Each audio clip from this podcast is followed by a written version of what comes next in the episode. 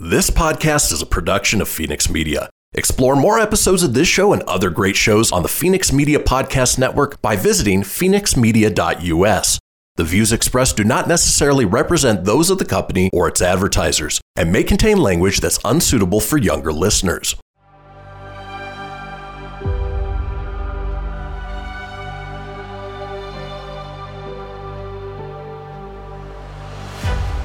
Thank you for tuning in to Silver Age Heroes Radio Theater.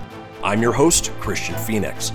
Now, growing up as a comic book fan of the 80s and 90s, I've always been fascinated with how storytellers translated these iconic heroes from the page to film, television, and radio.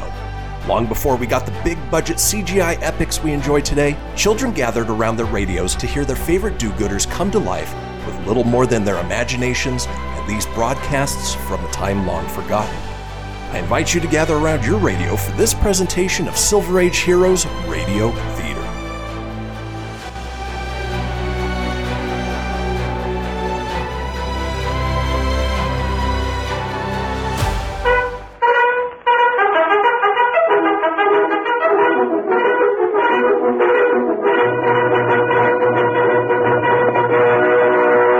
Hello, Silver! Hooray! A fiery horse with a speed of light, a cloud of dust, and a hearty hi-yo Silver, the Lone Ranger.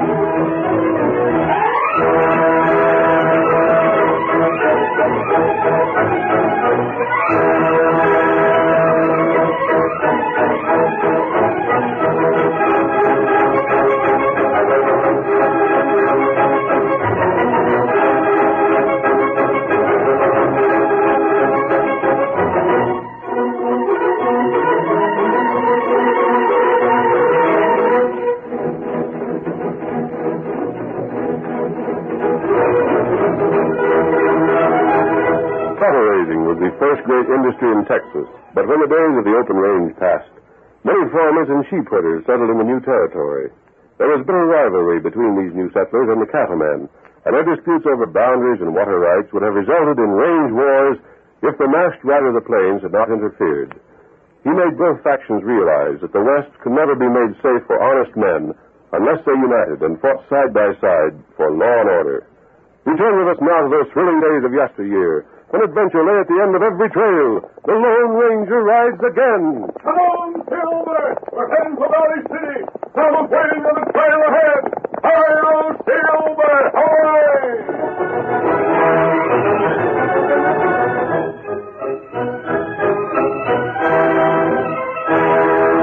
Our story begins in Saul Bemis' general store at Valley City. Lefty Curtis opens the door and. Hi there, Lefty. Hi, Saul. I'm looking for my boss. Is Mr. Hammond around here any place? You ain't blind, are you? Oh, hello, Mr. Hammond. Howdy there, Peggy. Hello. What are you looking for me for, Lefty? Boss, there's been more sheep driven to Sweetwater Canyon. No. Close to a hundred head. The dirty, sneaking, rotten crooks. It was drove right over the edge. You can see them pile up below. One hundred head of prime sheep killed. Them blasted cattlemen? Lefty, did any of the boys see him do it? Did they leave a trail that could be followed?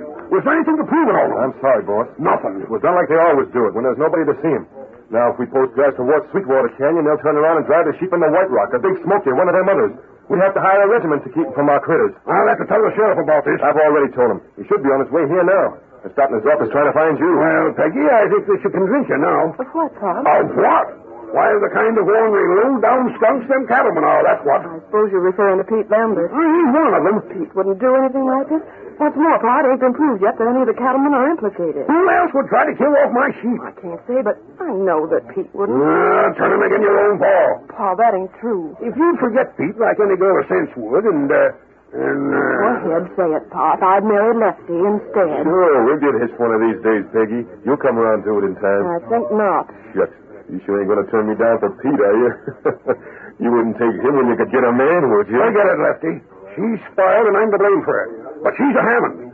She won't always be so flighty and addle-headed. Here comes the sheriff, if you're sure you're through discussing me in public. You were a Hammond girl. So sure got your Morse tongue. Howdy, folks. Howdy, Sheriff. That's the clue to what happened, Sheriff. I've already sent out two of my deputies to see if they can't find some trace of the sidewinder. I reckon you know who done this. Uh-huh. The law still says I gotta have proof before I can act. Then get proof. That's what I'm a-trying to do. But I'll get it. Don't you worry, Mr. Hammond. Them ranchers won't get by with their slick trick forever. Wait a minute, Sheriff. Watch out. See that fella Saul's waiting on? Here's the grub you asked for, stranger. Got it all wrapped up. Thank you. Here's your money. Two, three, three, fifty-five. Just right. Why, he's... What's that, Lefty? Big Bill Nyberg. You're talking to me? Bill, how'd you get here? Where'd you come from? hold on, stranger. Joe Big Bill, hide your I hand. take that. Who's that drawer? I never seen the like. Just drop that gun back in its holster, Sheriff. You were mistaken me for another man. Don't try to act on that mistake. Wait, Sheriff. Huh? I reckon I did make a mistake. Stepping out of the shadows that way, the stranger sure did look like Big Bill just for a second. But he ain't, Sheriff. Bill ain't that tall, and he didn't hold himself so straight, neither. Doggone, let you make up your mind. Is he or ain't he Bill Nyberg? I'm not Big Bill, and don't try to follow me. Just a second, stranger. All either fella be, Sheriff. I told you you weren't Big Bill, didn't I? And don't go getting yourself sidetracked, Sheriff. It's them crooked ranchers I'm interested in, not strangers. Well, then, come along. We'll have a look at where your sheep were drove over and see if my deputies was able to find any evidence that Lefty didn't.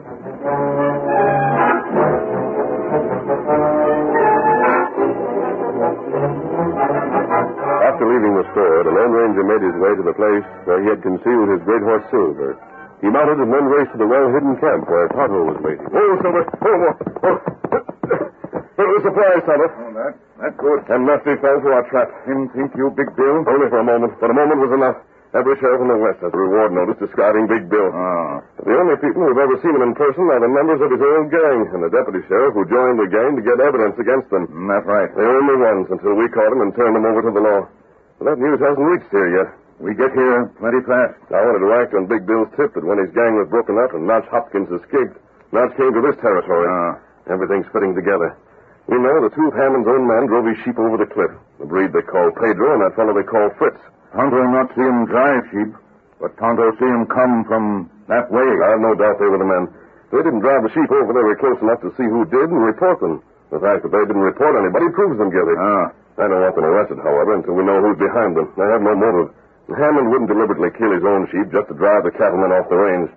As a matter of fact, he was here first, and the cattlemen didn't take over the north end of the range until Hammond assured them he didn't plan to use it. Not right. But if Hammond's daughter marries Lefty, Hammond plans to retire and turn over the management of the ranch entirely to Lefty.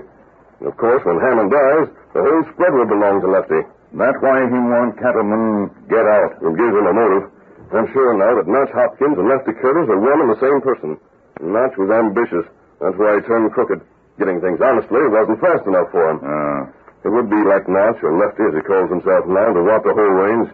And the fact that he'll get nothing until he marries Peggy Hammond, and that Peggy doesn't like him, wouldn't bother him at all. In the first place, Peggy isn't likely to marry anyone without her father's consent, and her father wants her to marry Lefty. In the second place, Lefty's own conceit won't let him believe she really doesn't like him. What you do now? All right, now Oh, I'm going to take all this disguise. It's done its work. Anyone who had been in Big Bill's gang would have thought I was him until he looked closer. But he does what Lefty did. Tonto put disguise on plenty good. You did. and as soon as it's off, I'll tell you a plan I have. You tell uh, Lefty fella named Notch? No. Even if we were believed, Lefty wouldn't get much of a jail sentence on the old charges against him. In a year or two, he'd go free to go on with his crime. Uh, him plenty bad feller. However, if we can prove he's behind the killing of these sheep, he'll get what he deserves, and we're going to see that he does. That be plenty hard. Him not drive sheep. Pedro, Fritz do that. Yes, and the three of them working together on the same outfit gives them a dozen opportunities a day to lay their plans without being observed. Ah. Uh, Nevertheless, Tonto, the only way we can clear the cattlemen and place the guilt on Lefty is to know when the next flock of sheep is going to be driven over the edge of the canyon. Then you take Lanham there, huh? That would still involve only Pedro and Fritz. If arrested, they might testify against Lefty, or they might not. No, Kimasabi, we don't even need to know where they plan to kill the sheep. Just find out when, and our plan will work.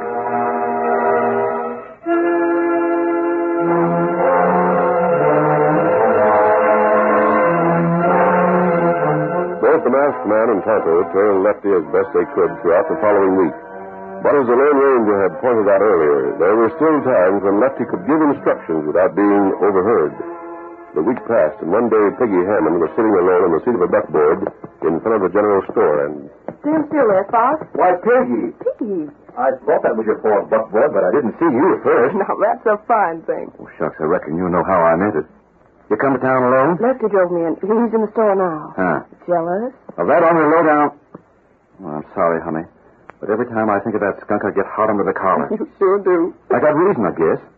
Gosh, Peggy, it seems like I never get to see you anymore. Pa won't let you come to the No, house. and he won't let you come to town unless him or Lefty is with you. Blast it all, it ain't fair. Do you think I like it, Pete? I suppose not. But the worst of it is being kept away from me on account of being blamed for something I never done. Pa didn't blame you, Pete. He don't blame me. He blames all us cattlemen together. So it amounts to the same thing in the end. I'm sorry, Pete. Hey. What's the matter? Nothing, honey. Just got an idea, is all. An idea? Uh-huh. I suppose that's left his horse tied to the end of the buckboard. Yes. But, then what do you say I untie it, leave it at the hitch rail, and put my horse in its place? but whatever for? Well, then maybe I'd climb on the buckboard with you and drive you on home. That way we'd have a chance to talk together. And as long as Lefty's horse is left behind, he wouldn't have to walk home either. Do you think we dare? Why not? Oh, but, but if Pa saw me, we He didn't. won't. I'll leave you before we get in sight of the house and ride on back. Then, then what? Say, ain't I a fellow with good ideas? I'll untie his horse. I'll watch and see you don't come out. Come on, fella. Just let me get that rope now. Hurry, Pete. You bet. All right, horse. Over here now. Got you all on him, honey? He's still talking to Saul. You'll be hopping mad about this, which will just suit me fine. Hurry and climb up. There we are. Hand me that whip, and we'll get going. Hey there! Oh, Ah, No, no, that, that's all. Lefty, why couldn't you have stayed Get inside? down off that wagon, you sheep killer! Lefty. What'd you call me? Get what you are, now get down! Peggy, was you going to drive away with this sidewinder? You're not my boss, Lefty. Your Paul here about this. By heavens, Peter, you getting down or do I have to drag you from that seat? I'll get down. And I'll ask you to take uh, back that about being a sheep killer. Take it back. Why, that's just what you are, ain't it? You know them thieving dry gulps and skunks. you, you hit me. You'll pay for that. Stand up and take the rest you got coming. Pete, watch out. A knife. I'll show you. You, uh, bless you. I'll get you for that. I'll show you. Stab you, Pete. No, he won't. I'll fix that. Hey, hey, my arm. Drop that knife. I'll break your arm off. Let it go. Let it go. There it is. Now then. You ain't got the best of me yet. Then take this. And this. Don't hit me. Let me go. You lying polecat. Now here's one to finish up the job. You pay for this, Pete. You see if you don't. I'll fix you. I'll show you. You think I can't, don't you? But you wait, you'll see. No, give me that whip, Piggy. I'm driving you home like I saw in your body. Get up there. Get up. I got a way to fix him. He'll see. You sure got a licking, Lefty. Let me give you a hand to stand up. Steve didn't break your jaw, did he, Lefty? Get away from me. Let me be. I can take care of myself. I'll show him and you and everybody.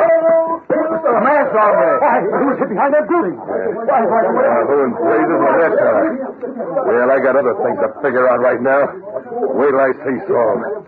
Why, heaven, Saul had better do what I tell him. Saul! Where are you, Saul? Blast you, thieving hide. Where are you? Here I am, Lefty. Why didn't you help me out just now? Why didn't you give me a hand with Pete? Well, I, I heard a ruckus, but uh, I was too busy to pay any attention. Say, your eyes most swelled shut, and your shirt all ripped off of you. What's happened? That's what Pete done. Yeah? The polecat. He must have got the best of you. Maybe he did for now. Yes, but he. But what I'm going to do to him is plenty.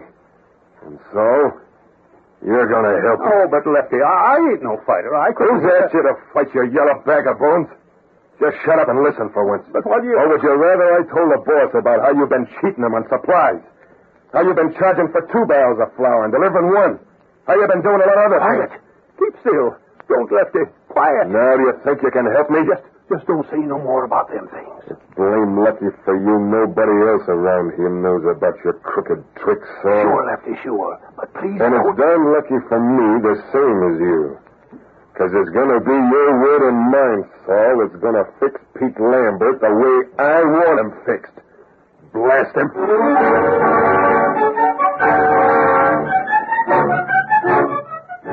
The curtain falls on the first act of our thrilling Lone Ranger drama. Before the next exciting scenes, please permit us to pause for just a few moments. Behold my process. Ooh, yeah, let me tell you something right here. Uh-huh. It's the Loot Crate subscription box, yeah, full with exclusive loot, fun surprises delivered to your door every month. Just pick up your favorite geeky genre, Daddy. From the original Loot Crate, the Loot Crate DX collectible boxes, dude! Cowabunga! To the Loot Gaming video game box! Woohoo! Yee-hoo! Wowzers! With crates starting as low as 11.99 per month, there's a box just about for all collectors. To get your geek on, head over to phoenixmedia.us forward slash loot crate and claim your exclusive offer. That's F E N I X media.us forward slash loot crate. Great Scott! Snap into a loot crate, dig it?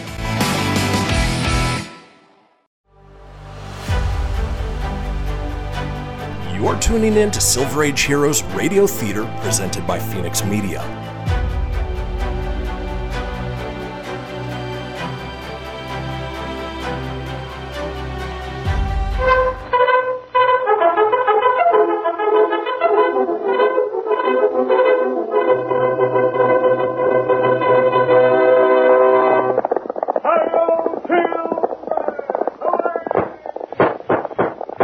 A fiery horse with a speed of light, a cloud of dust, and a hearty high of silver, and the Lone Ranger. Now to continue our story.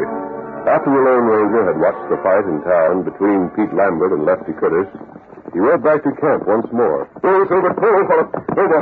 You want me follow Lefty now? No, no, it won't be necessary. I think Lefty will act him out. You'll find out. I just saw him take the beating of his life from Pete Lambert. He can't act today. There isn't enough time. He'll have to make his plans tonight and strike tomorrow. That's what Tonto will think. We'll have to take the chance that Lefty will act as we think he will. Him do that all right. I don't doubt that he will. It isn't like him to wait. He'll get revenge just as soon as he can. During the night, Tonto. Call on every man I told you about yesterday. I'll take care of the sheriff myself. Tonto, do that. Good. I think we're going to end these sheep killings and bring a criminal to justice at the same time.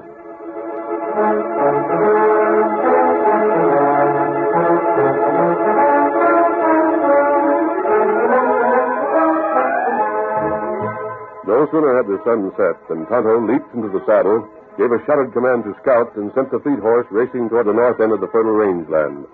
The masked man himself was in the saddle before dawn. Silver, a flashing, flying ghost, swept toward town, outracing the wind. At length, in the first light of dawn, the Lone Ranger reached his destination and drew rein in front of the sheriff's home. Where is Silver? Over! Over!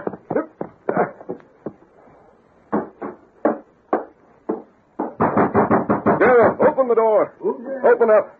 Trouble somewhere? Just a second. Now come in. Close the door. Close it.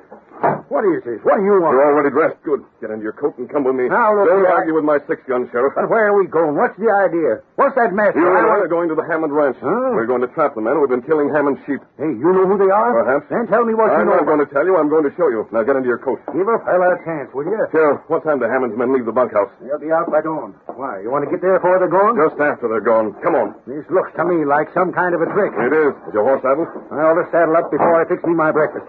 He's standing around the side of the house. Get him. He'll come when I call. Here, Chief. Come here, boy. You just admitted this is a trick. Not on you, Sheriff. On the crooks. Yeah, well, I ain't got nothing but your word for it. Which you'll have to take. If I wasn't But covered, you I- are. Now into the saddle. We're going to Hammond's place, you say? We are. Steady, Silver.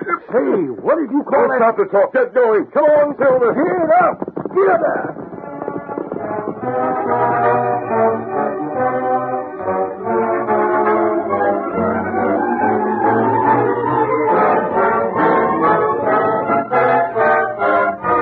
Now, with the early sun to light their way, the masked man and the sheriff sent their mounts plunging down the trail toward the distant Hammond ranch house. When they left the main trail, the sound of their horses' hoofs brought both Hammond and his daughter to the door of their home. Mash Oh, Silver. Oh, come on. Over there. Come on, Sheriff. Up the steps. Is it a hold up? It isn't, Peggy. You needn't be alarmed. Well, if it ain't a holdup, what's the mask for? And why the gun? I'm making sure you do as you're told. Who's inside the house? Why, why no one. Your men. Where are they? Out on the range, where they belong. And there's no one but you at the ranch now? No one but the cook. Good. Now inside with you, all three. Hey, you- Inside, I said. Please, Bob, don't argue with him. I'd argue if I had a six gun in my hand. Inside. You too, Sheriff. I wish you'd explain what you're up to. You'll learn before I'm through. Now take chairs and place them in front of the window so that they face that barn across the yard. This is the doggonest hocus pocus I ever heard tell of. There's a reason for it. The only reason is that them cattlemen are up to some trick again. Now then, Hammond, you can see the door of that barn over there. Tell me this. Is there any other way it can be entered or left? Blasted, what's the idea of a fool question like that? I expect an answer. Well, that door's the only way I know of to get in or out, uh, short of busting in the side of the barn. Very well. The three of you are staying right where you are. You're keeping your eyes on that barn. I don't know how long you'll have to stay here, but I do know this. You will stay and make no attempt to make a break for it.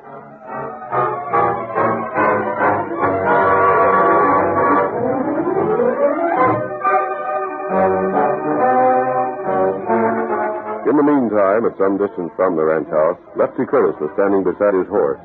He kept looking impatiently, first at the broad expanse of range that was spread out below him, then over his shoulder toward the trail from town. At last, he heard a horse approaching.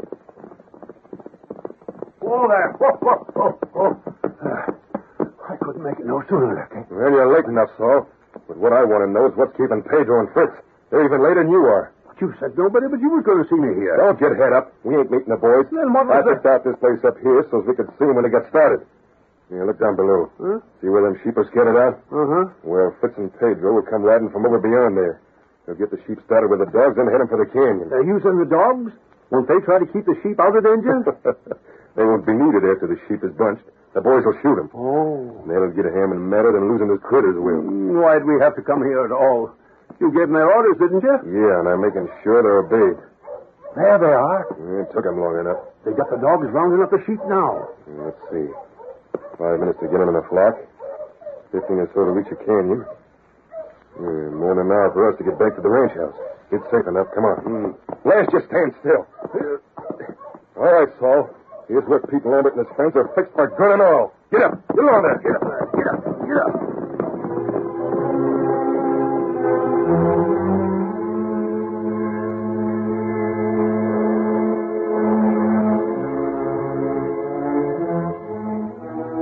Back at the ranch house, Hammond, his daughter, Peggy, and the sheriff were forced to obey the masked man.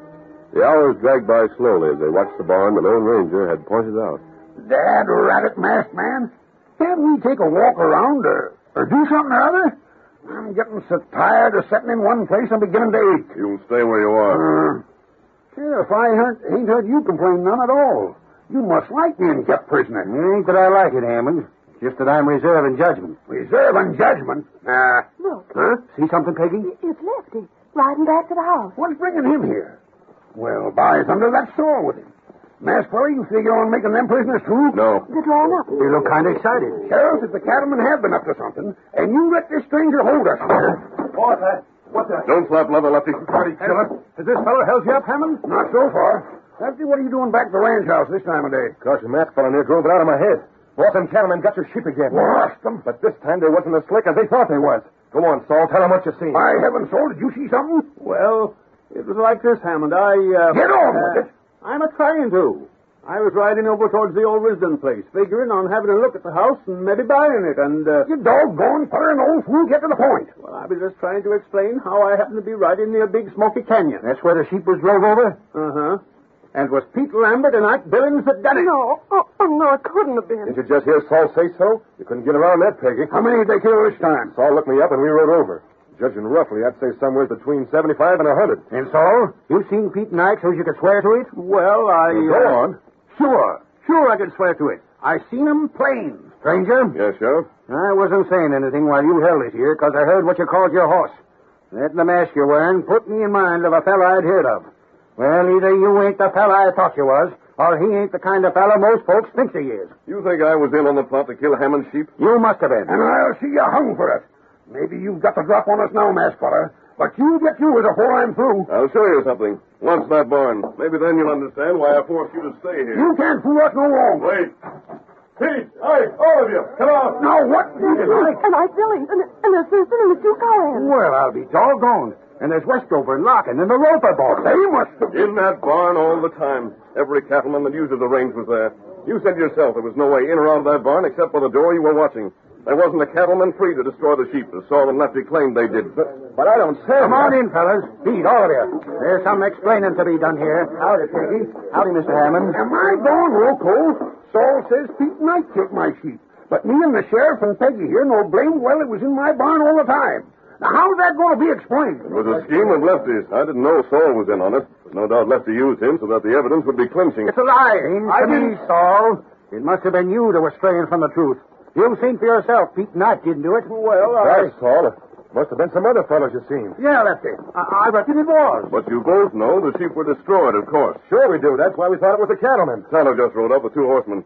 Perhaps he'll have something to say about that. Come on in, Tonto. The ancient's got a gun on Pedro and Fritz. I have done nothing, senor. Nothing, I swear. Let the ancient let us go, will you? We can't be blamed for what we never done. You stopped them in time, Tonto? Uh, Uh-huh. me follow 'em, then head plop for canyon, then me make 'em stop. Then the sheep are safe. That right. Good work, you, Musabi.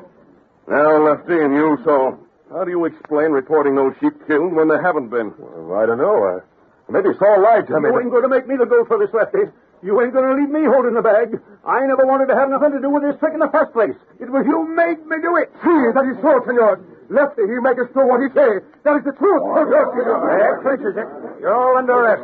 Take 'em out, boys. Mr. Hammond, I hope you ain't no blaming me and the other ranchers here no more for the trouble there's been. Of course not, Pete. But I don't see why Well, Lefty... the engine told us about that part of it, Mr. Hammond. You see, Lefty figured on marrying Peggy. But he was. I know, honey, but Lefty didn't. And he figured with himself married to Peggy, the ranch turned over to him, and us cattlemen drove off the range, he'd be kingpin in these parts. And the engine said something more, Sheriff. He said if you looked it up, you'd find where Lefty used to call himself Notch Hopkins. And Notch Hopkins was One of Big Bill Nyberg's gang.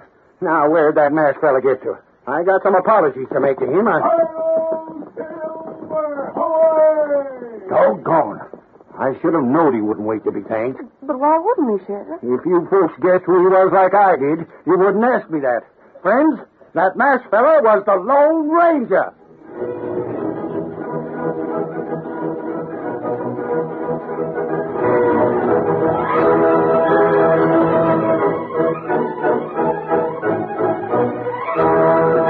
Come on, Silver, old boy. There's justice to be done in Cedarville. Hello, Silver. Away.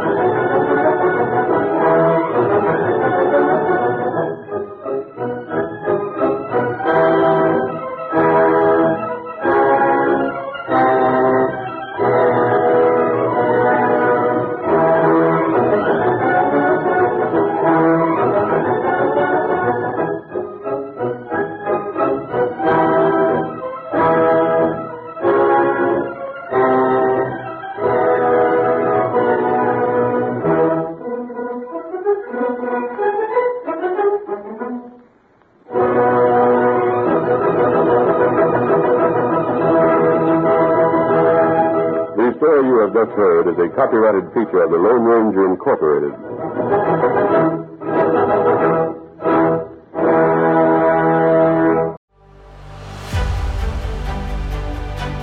You're tuning in to Silver Age Heroes Radio Theater presented by Phoenix Media.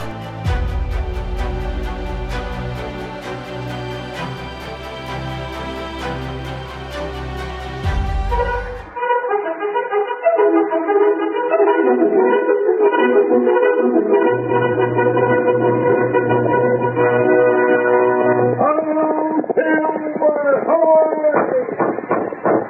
course of the speed of light. A cloud of dust and a hearty high of silver. The Lone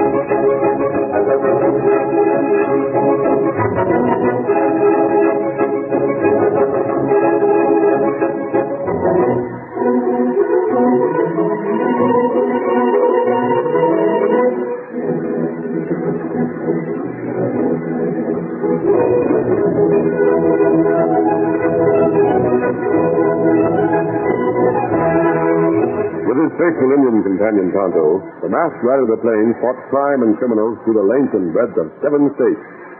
The stories of his courage and daring were told around a thousand campfires. Indian and white men alike turned to him when they needed help, for his reputation for fairness was known to everyone. It was he, more than any other man, who finally brought law and order to the new territory. Return with us now to those thrilling days when the West was young. From out of the past come the thundering hoofbeats of the great horse Silver. The Lone Ranger rides again. Come on, Silver! I'll go over to the cinder mill. We've got to hurry. Hello, Silver! Away!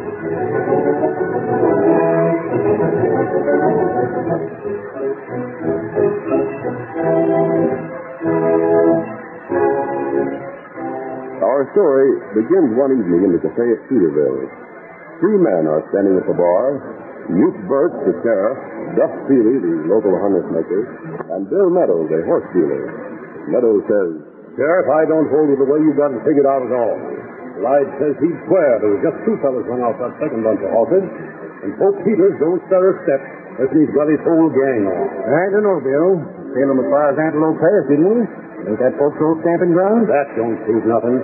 Yeah, it's too doggone bad old Lige couldn't get to town sooner to let us know the last time. If we could have started after him just 15 minutes sooner, we'd have likely caught him. And once near the pass, there's a couple of hundred canyons for them to hide in. That's the wildest country there is. It ain't no wilder than I'm feeling right now. Hey, Sheriff. Yeah, Duff. Is there anybody you suspicion for this? If there was, I wouldn't mention it till I got some proof. Why, you got ID? Well, I don't know that it amounts to anything. If you can take it for what it's worth. Nakuma was in my shop day before yesterday. He bought himself one of the best saddles I had. Boy, was carried. Careful, Duff. The Alcima's sitting right over there. He might hear you. Oh, what of it?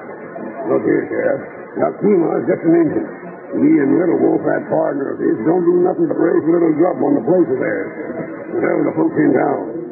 Now, where would they get enough cash from that to be able to throw it away on fancy saddles? Can't save a fella for spending money. Again, if that same was so, Sheriff, I wonder if Duff ain't on the right track. We got Lige's word for it. If there was two fellas herding them horses, what's to prevent them fellas being Yakima and his sidekick? Yakima! Hey there. Oh. Step over here a second, Redskin. I'd like to ask you a couple of questions.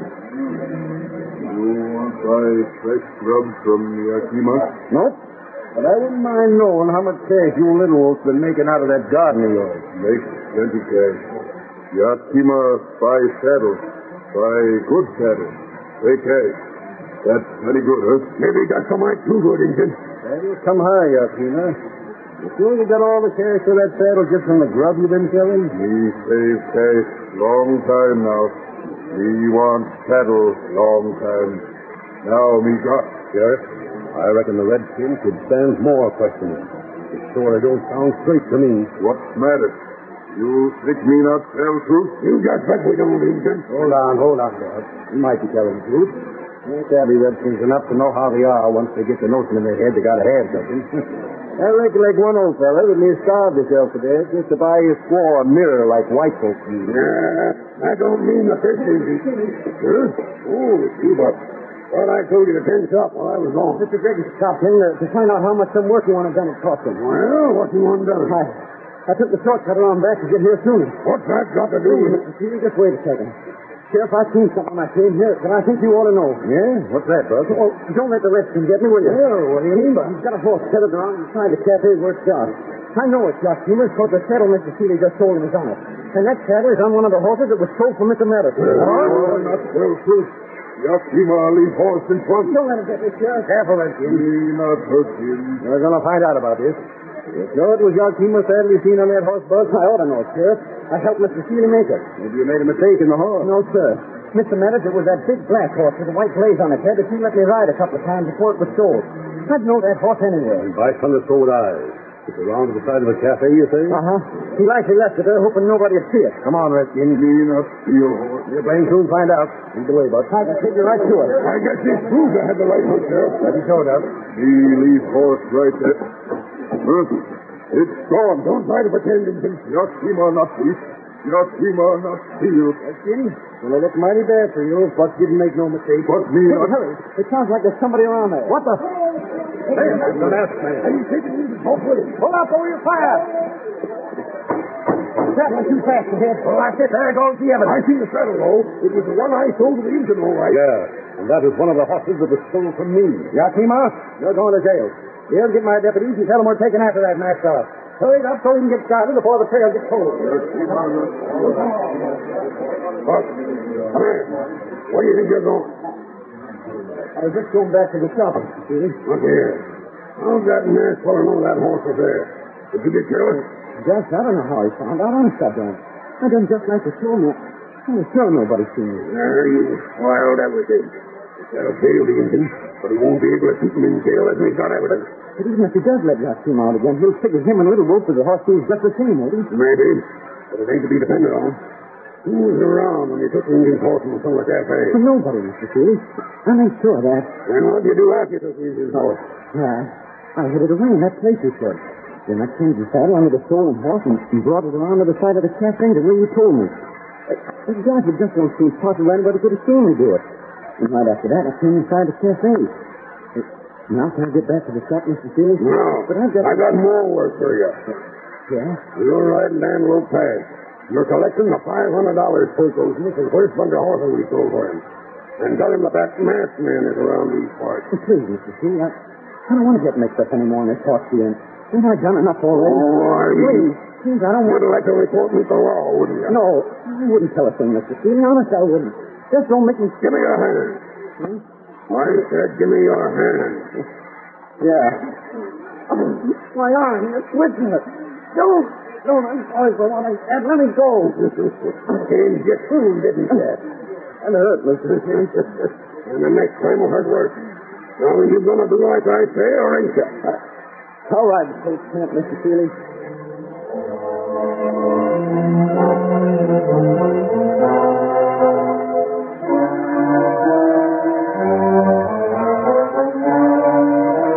The boy, afraid of the crooked harness maker's threat, spurred his horse on through the night until he had reached the camp of Polk and his gang. There he delivered Duff's message.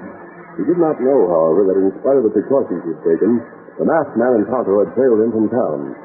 They had reined in their horses less than a mile from Polk's camp, and we can't get close to the camp, Tonto. Look, his guard folks are more than half a mile down the trail. Him play Hey, there. He's making it difficult for us. We've got to prove that he and Duff Seeley are working together. And we then get Duff to visit Polk's camp. And all the sheriff will have to do would be to see them together. Not right. In this case, however, that won't work. By the time the sheriff got near the camp, the guard would have given the alarm and Duff would have made his escape. And what we do? We'll wait here until the boy returns. It should be long soon. Uh, And Tonto, as long as we can't take the law to the outlaws, we'll have to do something else. what's that? Make the outlaws go to the law. You got plan? I have. Wait. Maybe that boy now. It probably is. They'll see him clear them out of that canyon. You stop him? I said we'd have to make the outlaws go to the law. I know a way to do that. First, we'll have to capture the boy, however. Uh, There he is. How far from here? The nearest guard shot it. Then not hear it. Then come on. Come on, come over, Scout. Rein up, Bud. Stop your horse. Go to the pole, Boyle. Go. Go down. Let me go. Wait a Hey, it's the last time I've seen him come. You're right. He injured. Hey, you friend of Yakima's. Look, I didn't want to see him in jail. Quiet. What's that money pouch you have there? I... Well, it ain't. I'll take it. Now, hold up a minute. Enough. You're going to tell us where you got this cash, however, and what it's No. for.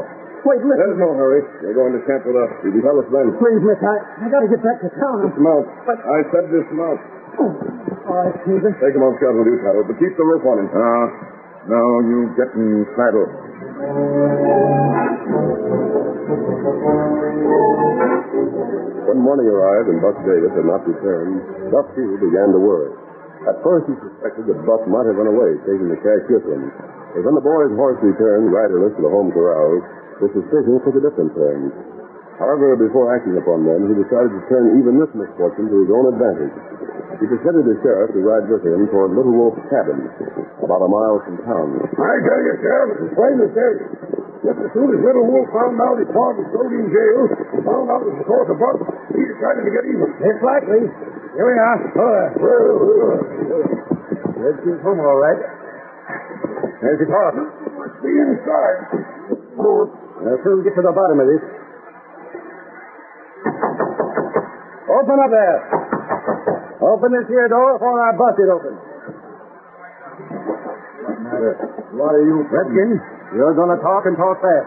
What have you done with Buck Davis? Where have you got him here? Well, maybe I killed him already. What you talk about? Don't give us that. Talk or it'll be the worse for you, little one. Me not see Buck. Me not got him here. Why, you blasted sneaking redskin, I ought to gun with you. Buck is just the same as a son to me. I'm going to get him back safe and sound, or you wish you never was born. Now you talk. Why you think me take Buck? Because we just the same as caught your partner red-handed with one of the stolen horses last night. Because we happened to know there were two fellas that run the horses off, which makes it look mighty bad for you. And because it was Buck that got the goods on Yakima. And now it's gone. Yakima not steal horse. Me not steal horse either. You get wrong fellow. Well, Sheriff, what are you going to do with a polecat? If he won't talk, there's just one thing to do. Mm-hmm. Put him in jail alongside his partner until he does. All right, Redskin, you're coming with me. No, Oh, no. Do not take Little Wolf. You I'm not in. You make bad mistake. Little Wolf not carry where Buck is. You not take him. Maybe you'll change that story after you've had a spell in jail. You'll think it over. Now get on your horse. Come on, Doc. I won't be going back into town with you, Sheriff. I reckon you can handle Indian alone, can't you? And a dozen more like him. Where are you going? Start hunting for Buck. How do we know how soon the Indian will tell where he is? Maybe Buck's someplace right now where he ain't got food or water. There's a chance to get free. Yeah, but wait till I send a posse to help you. Nope, I'm starting right now. Sheriff, that boy meant more to me than I can tell you. And I just gotta be looking for him. Uh-huh. I reckon I said it. Now, see you later, Sheriff. Get up, get up there. All right, Skinny. We're heading for the jailhouse. Come on. Get up. Get along, boys.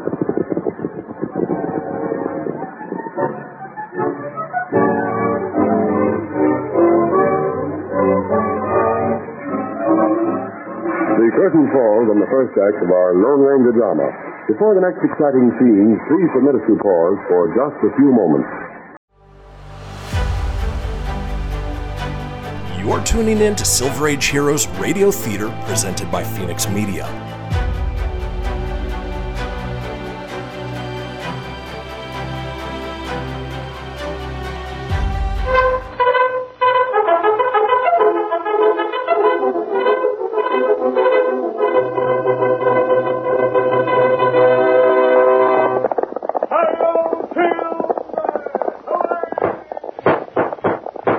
A fiery horse with the speed of light, a cloud of dust, and a hearty high o silver, the Lone Ranger.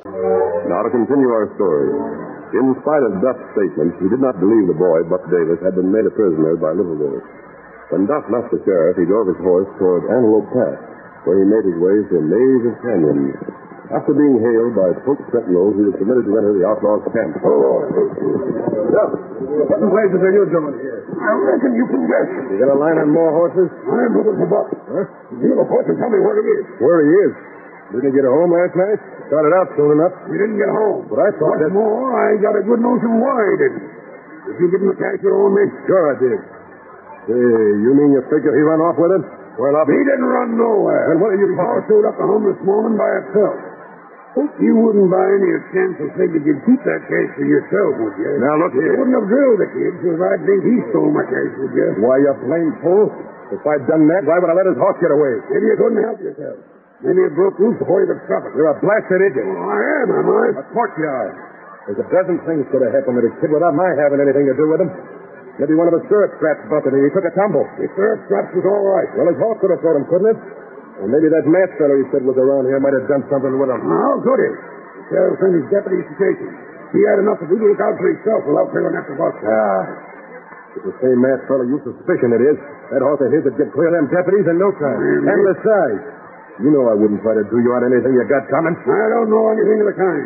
Hope I wouldn't trust you as far as I could throw a heifer. That's kind of reckless talk, ain't it? What have I done? Maybe you're forgetting you're alone in my camp.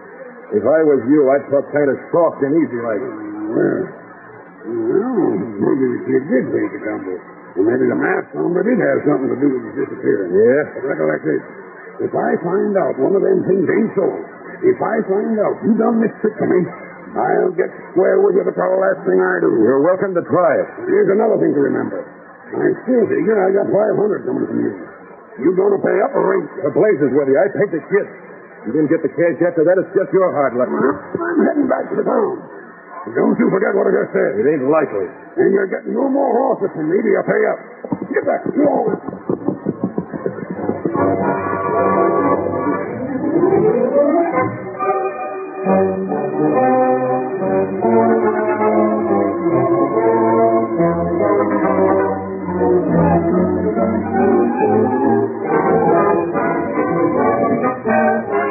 When Doc Seeley left Polk's camp to return to town, he did not know that two men, one masked, were watching him from a place of concealment beyond the last sentinel stationed by the outlaws. There returned Polk. Uh, him look plenty man. It's not a fucking credit, you know, brother. That's nothing forbidden quarrels, but I'll wager enough we've had to make our plans successful. Ah, Fine. Get back. Get back. Get back. Mm, Ride keep fast. Probably putting you'll find Bart somewhere on the trail. You've learned where the horses are hidden. Uh-huh. Uh, them not near camp. Them in canyon over that way. We take you there, all right. Oh, clever. When Law should come, and I'll be able to surprise him. He could claim he knew nothing about the horses. This time, however, his cleverness is going to trap him. Uh, We'll wait till dark, Tonto, and then we'll act. Come on, Uh-huh. Get him up, Scout.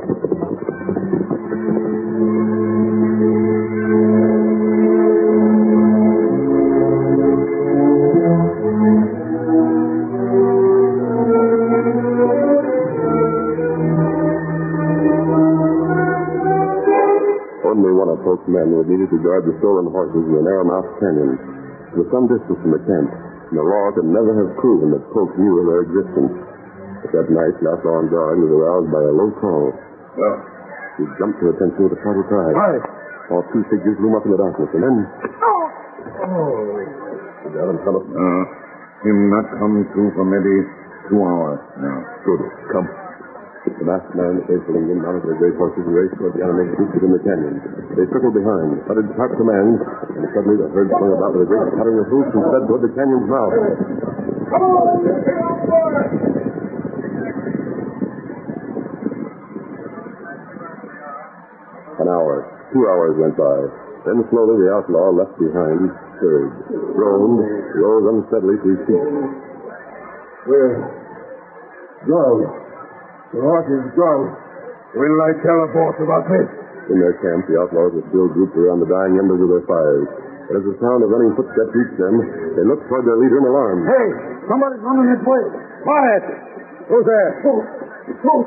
The horse is Shorty. What's the matter? Horse is a fool, boss. Oh, every last one. I'm gone. Clean gone. You fool. Boss, I couldn't help it. Honest, I couldn't. A thousand dollars worth of horse play took right from under your nose. But I never even seen him till it was on me. What's that? You seen him? Well, not to know again.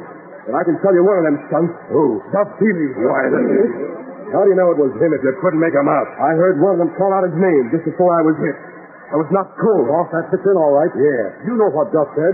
He told you he figures you did something to the kid. I'll bet my saddle this is that pole half way of getting even. And who else would know where the horses were kept? The double-crossing sidewinder.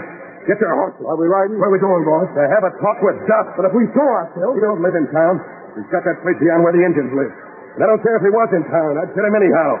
Now hit leather, fellas. We're traveling. All right.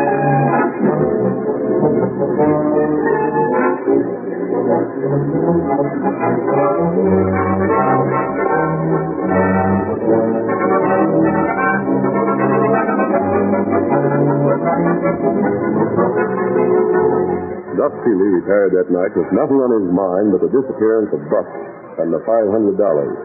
In the morning, he rose, dressed, and started to prepare his breakfast. In a glance in the window toward the corral, made him drop the pannier. By heavens, where'd they come from? Back up. Keep your hands on that horse. The maskman. Right. Let me out. Them horses in the corral. The stolen horses. The horses you stole and delivered the post. I gotta get rid of them. Hide them if they're cheap. You're staying But inside. I- That door over there. Where does it lead to? That- That's my bedroom. But look, stranger, I... Keep still. I'll do the talking. You- We're going to have some visitors. Visitors? Oh, Peters and his gang. No. No, they'll think I took them horses. They'll drill me. Stranger, wait, listen. Don't make me stay here. I know a lot about you, Duff. I know that when folks decided to come back to this part of the country, it was because you had written to them suggesting a way the two of you could work together. That ain't so. You stole the horses and delivered them to him to sell.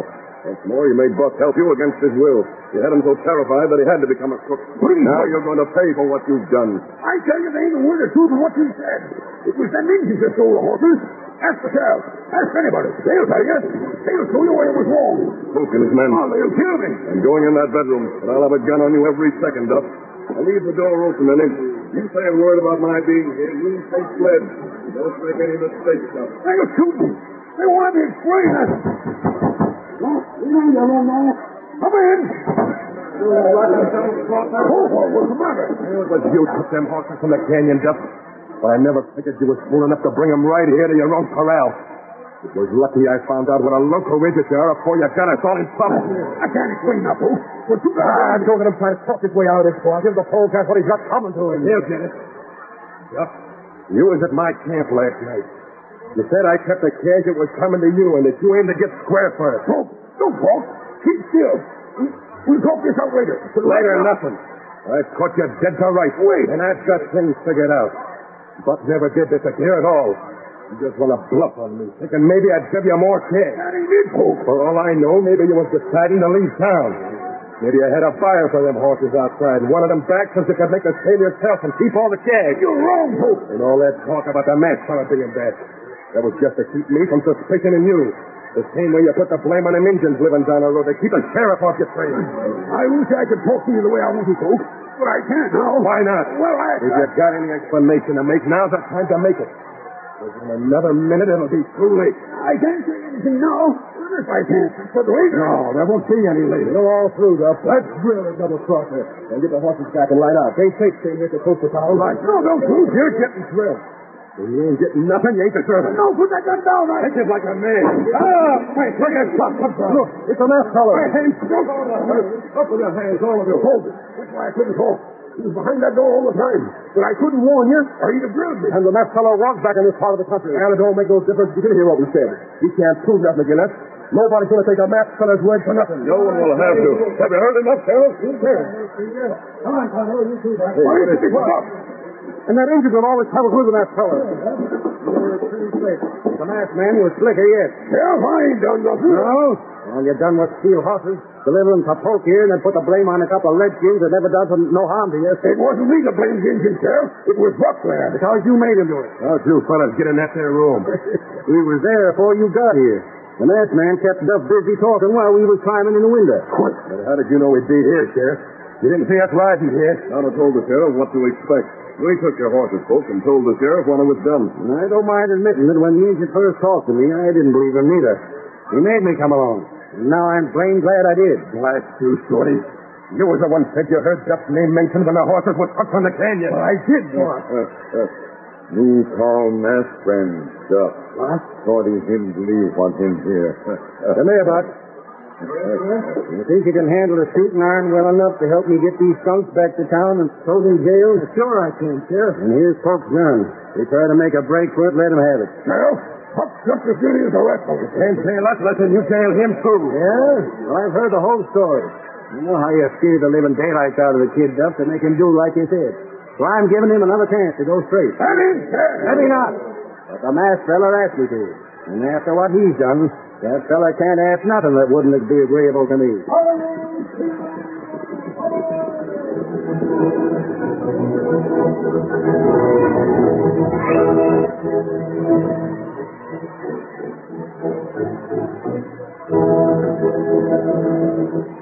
Come on, Silver, old fellow. Simon's waiting for us near Plainfield. We've got to hurry. Hello, Silver. Away.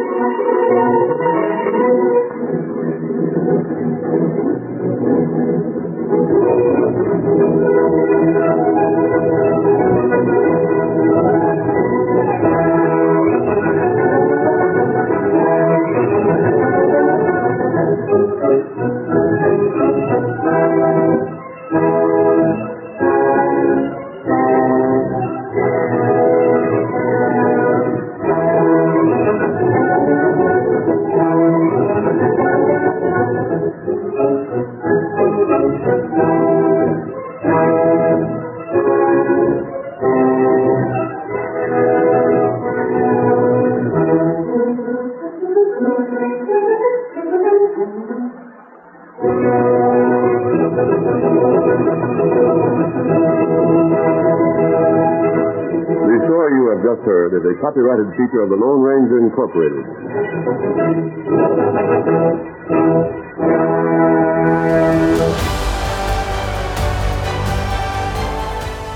Get this and previous episodes of Silver Age Heroes Radio Theater wherever you get podcasts or by visiting phoenixmedia.us forward slash Silver Age Heroes. Join us again, same bat time, same bat station, for another presentation of Silver Age Heroes Radio Theater. Excelsior!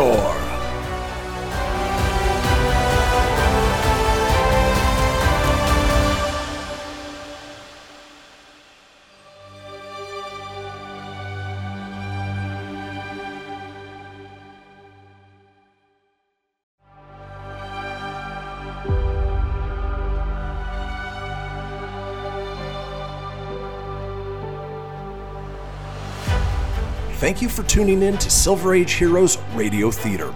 I'm your host, Christian Phoenix. Now, growing up as a comic book fan of the 80s and 90s, I've always been fascinated with how storytellers translated these iconic heroes from the page to film, television, and radio. Long before we got the big budget CGI epics we enjoy today, children gathered around their radios to hear their favorite do gooders come to life with little more than their imaginations and these broadcasts from a time long forgotten. I invite you to gather around your radio for this presentation of Silver Age Heroes Radio Theater.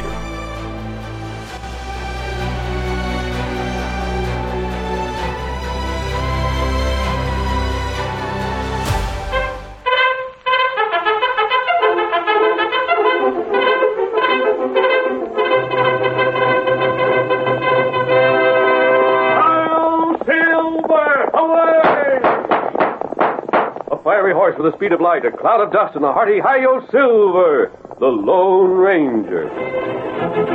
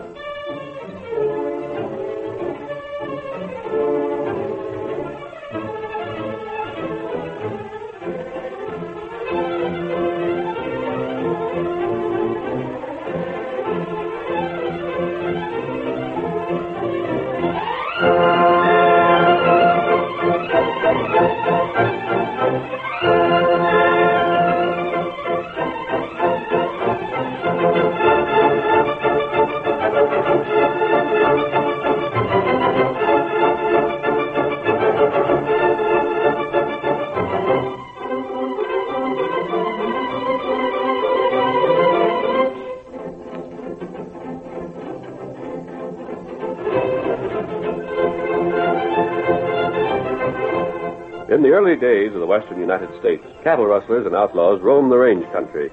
They were more than a match for the local sheriffs, and they knew the country so well that no posse could overtake them after one of their raids. It was for this reason that the masked rider of the plains started his great fight for justice. With his faithful Indian companion Tonto, he fought crime and criminals through the length and breadth of seven states, and it was through his efforts that law and order was finally established on the lawless frontier. Return with us now to those thrilling days when the West was young. From out of the past come the thundering hoofbeats of the great horse Silver. The Lone Ranger rides again. Come on, Silver! We're on the trail of Wolf Cutler! I'll Silver! Away!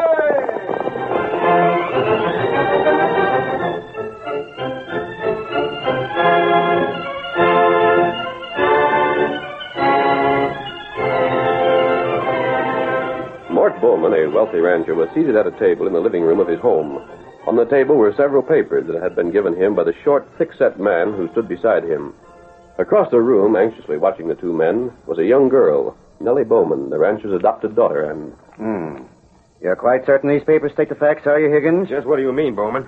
Well, this one is an affidavit to the effect that you really are Clem Higgins and that your home was in Curtisville 16 years ago. Are you doubting it? No, no, I didn't mean to imply that. But naturally, you understand I have to be sure of the facts. I can't simply take your word for it that you're Nellie's father. I ain't asking you to take my word. I've give you proof there in writing, and I aim to have my rights. You're right. I reckon a father's got a right to his own flesh and blood. Well, then, assuming you're Nellie's father, I don't understand why you ever gave her up. Wasn't that I wanted to. It was just that I'd had hard luck. Nellie's ma died, and I didn't have no work, and I was troubled with a sight of sickness, and... Well, I reckon you savvy how them things are without my telling you. It didn't seem like there was nothing left for me to do but leave the young'un with the preacher. He told me at the time I adopted Nellie that she'd been left on his porch when he was away from home. That was the way of it. You didn't have the courage to tell the preacher what you planned to do? Say, now, look here. I don't just like the tone you've been taking with me, Bowman. No? No, you bet I don't, and I've had enough of it. What do you propose to do about it? I'll show you. Either you act reasonable or we don't come to terms. Terms? You heard me. Nellie's my girl. If I'm a mind to, I got a perfect legal right to take her and walk right out of here. Just a moment. And I'd like to see you try and stop me. Not so fast, Higgins. I think there's several things you fail to understand. In the first place, I adopted Nellie in good faith. She's been my daughter for 15 years, ever since she was a year old. That don't mean nothing to me. She's not only been my daughter, but she's also the heir to my estate in the event I die before she's married. I've had big plans for Nellie. Her happiness is my one concern, and I don't propose to trust that happiness to a man who's a stranger to both of us unless he can prove something more than a mere legal right to its guardianship. What are you getting at? I mean, you've got to satisfy me that Nellie would be happy with you. Happy with her own paw? Why, of course she'd be. Ain't that right, Nellie? You'd like to be with your real paw, wouldn't you? No, I don't like you. I don't want to leave here. I won't leave. Well, I think that answers you. Not by a blame sight, it don't. If she don't want to come willing, then she'll come anyhow. I told you I know my rights, and I'll have 'em. I doubt very much that your rights are as great as you claim, Higgins. Are you hinting again that them papers don't tell the truth? I know nothing about that. But a father who would leave his year old child for strangers to bring up wouldn't get far in any court of law, I'm afraid. Why, blast you, I'll... Wait. Don't you threaten me. I've stated my belief. But I think there's another way out of this. Yeah? I wonder. Perhaps a money settlement. Money? Who for? Look here, Higgins. If I decide your claim is valid, would you be willing to relinquish all your rights in exchange for a cash payment? How much cash? It'd take a heap of cash, Bowman, to make up for the way a father feels about his only living young'un. Let's say $10,000. No, Oh, I reckon you mean well. But the more I think about it, the more I see what I'm mighty fond of Nellie. Fifteen thousand. Uh, twenty thousand? Fifteen. I reckon you don't think much of family ties. I said fifteen thousand. I still suspect this is nothing more or less than blackmail, but it's worth that to get rid of you. Refuse it, and I'll fight you in every court in the land. You're a mighty hard man, Bowman. Well? But, but I'll take it. Very well. Of course, I'll check on these papers first. You can do like I said before. Write to the sheriff of Richmond County. He'll tell you what's written in them papers is fact, and he'll tell you I'm a real upstanding man. I'll write him. Then when you do, you... Oh, pardon me. Yes? It's Walt, boss. Oh, come in, Walt. Howdy, Nellie. Boss, all I want to see about was them heifers with... Well, I'll be switched. Wolf Cutler. Who are you talking to? You, of course. Who'd you suppose? Boss, where'd you meet up with this coyote? I'm afraid you made a mistake, Walt. This man's name is Clem Higgins. If it is, then he's changed it since I knew him. Keep your blasted mouth shut. What's his game, boss? What's he here for? I'm beginning to wonder. You heard me. If you aim to stay healthy, shut up. Shucks, Wolf, you ought to know better than to try to build a bluff with me. I licked you regular for 20 years back in Missouri. I guess I knew it once more if you asked for You it. try. I'm getting to the bottom of this. Walt, you say you know this man? Sure do. We were neighbors back where I was raised. Till he lit out one jump ahead of the law. Boss, what is he doing here? He came here claiming to be Nellie's father. And I am. You claim to be. Why, you sneaking, scheming kin of a polecat. You ain't no more Nellie's paw than, than I am. He brought these papers with him. One states he lived in Curtisville when Nellie was born there. Well, that was 16 years ago. Yeah. And 16 years ago, this skunk was setting out a five year sentence for rustling over to the Lehigh County Jail. I know he was, because the sheriff that jailed him told me. If you want the proof, I'll get it for you. I'll take your word for it. Just hold on. You fellow can't cheat me out of what's Start moving. But wait, I'm not On finished. your way. Make yourself scarce, Wolf. You'll be sorry for interfering. I'll take that chance. Now, get But before you leave, I'll give you a warning.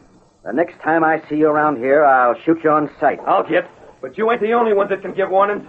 You two have just made the biggest mistake you could have, and you won't be long finding it out. Close the door, Walt. Yeah.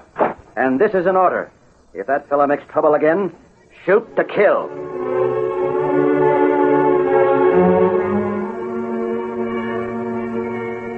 Just beyond the southern boundaries of Bowman's Ranch were the great salt caves, dark and mysterious, their caverns threaded by a swift underground river, and it was seldom that anybody in the neighborhood entered them.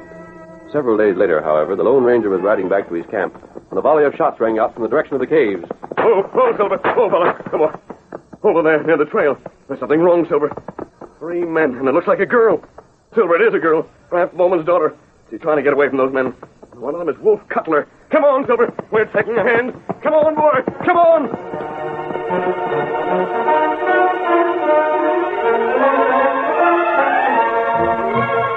But even as the masked man rode after them, the outlaws, one of whom was Wolf Cutler, overtook their quarry. Wolf dragged a screaming girl from the saddle of her horse. Then, at a cry from his companions, who had sighted the masked man in the distance, he pulled sharply on the reins of his horse, dug in his spurs, and led the flight toward the cage close by. Come on, boys. It's way. Quit yelling. Get moving, fellas. We can just make it. Get to the caves, and we're safe. Silver, though far behind at first, rapidly gained on Wolf and his partners, but the caves were too close. As they neared the dark entrance, the outlaws reined up with. Oh, oh, oh, oh. All right, young'un. You're coming along. Leave me be. Leave me be. Keep still before I make a wish ahead. Hurry, fellas, inside. What about our horses? The blazes with them. We don't need them. White Wolf, this way. Keep clear of the river. Yeah. Behind them rocks, we're safe. Come on. Help me. Help Last me. guy said shut up. Oh, leave me go. Please leave me go. Ah, but you take the kid. Take her on to the hideout. Me and Spike will stay here and hold out that fellow that chased us. Give the girl here. Come along with us. There he is. Keep down behind these rocks. If he comes inside, let him have it. Yeah. Yeah, he's coming, all right. Stranger, clear out of here. Send that girl out here. Give it to him. How do you like that, mister? Did we hit him? I don't know. So doggone dark and hit. No, there he is. Hightailing it. Just keep going, stranger, and don't trouble yourself to come back. I'm leaving, but I'll be back. Suit yourself, mister. Don't matter none to us. Well, he's gone. Didn't have no choice. We could hold off him and a hundred others from here. Anybody trying to get us has to stand out in the open again the light from the entrance. While we're safe behind these rocks. Spike, I'm glad I threw in with you and Bud. I wouldn't have known anything about this place. There ain't nothing about it we don't know. You get the grub stored away? It's back where Bud took the kid.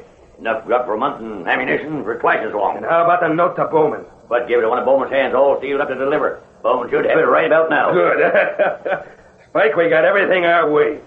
We're holding the girl. We got a place where nobody can drive us out. There's grub to eat and bullets to fight with. And if all them things fail, why, we still got a way to leave these caves that nobody knows about.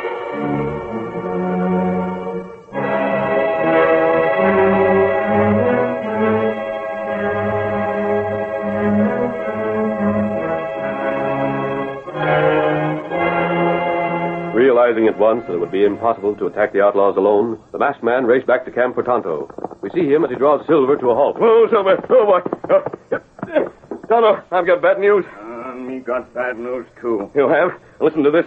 Three outlaws captured Mort Bowman's daughter. Uh, Tonto, no. How did you find out? Me at ranch when Mort get note from outlaw feller. They sent him a note? Uh, note say, pay plenty cash or Mort not get girl back. Tonto, I rode here to get you and return to the caves and see if we couldn't find a way to get the best of those crooks. but this changes things. Uh, What matter? Where did the note say the money must be delivered? It say send cash to cave. And I was right. Do you know what that means, Kimosabe? What that? This kidnapping was plotted beforehand. Those Ah. outlaws didn't escape to the caves because I was near. They rode there because that was the hideout they had planned to use. Uh, But they'd never use it if there was just one way to leave the caves. If that were the case, Mort would only have to pay the money, get his daughter back, and wait outside for the outlaws to leave, which they'd have to do sooner or later. Mm, That's right. In other words, those outlaws know they can't be trapped that easily, and the only answer can be a secret exit. Uh, me hear their other way out. Then you know it's true. Ah. Where is the other exit? Uh, Tonto not know that. Me hear medicine man tell long time go. But him not say where. What does Bowman plan to do? Him plenty mad. Him get cowboy, go after outlaw. He means to attack? Not right. But he can't. It would be foolish. In the first place, he'll hardly have a chance to get at them. I mean, no. In the second place, if Morton and his men could get at Wolf and his partners, they'd simply escape through their secret exit. Ah. Now that we've got to find a way to trick those outlaws. That's the only way we can get the girl back. Tonto got plan. You have? There river in cave. It run underground. I've heard of it. Maybe river help us. You have a plan, Tonto. There's no time to waste. We've got to stop Mort from attacking. It'll only mean unnecessary loss of life. Ah. Call your horse, Kimasabi. Here, Scout. Steady, old fellow. We'll get to the ranch as fast as we can. You can explain your scheme while we ride. Uh, Get him up, Scott. Silver,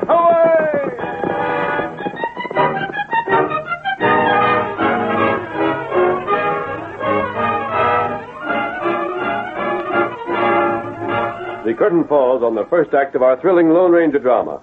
Before the next exciting scenes, please permit us to pause for just a few moments. Behold my precious. Ooh, let me tell you something right here. Uh-huh. It's the Loot Crate subscription box, yeah, full of exclusive loot, fun surprises delivered to your door every month. Just pick up your favorite geeky genre, Daddy. From the original Loot Crate, the Loot Crate DX collectible boxes, dude! Cowabunga! To the Loot Gaming video game box! Woohoo! Yee-hoo! What's with kids today, huh? Wowzers! With crits starting as low as $11.99 per month, those are box just about for all collectors. To get your geek on, head over to phoenixmedia.us forward slash loot crate and claim your exclusive offer. That's F E N I X media.us forward slash loot crate. Great Scott! Snap into a Loot Crate! Dig it!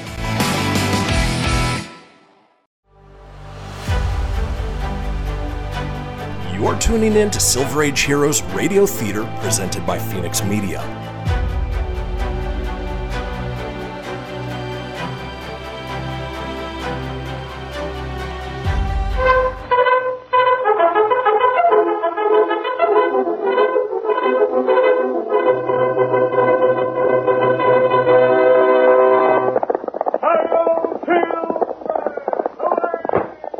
A fiery horse with a speed of light, a cloud of dust, and a hearty high o silver, the Lone Ranger. Now to continue our story.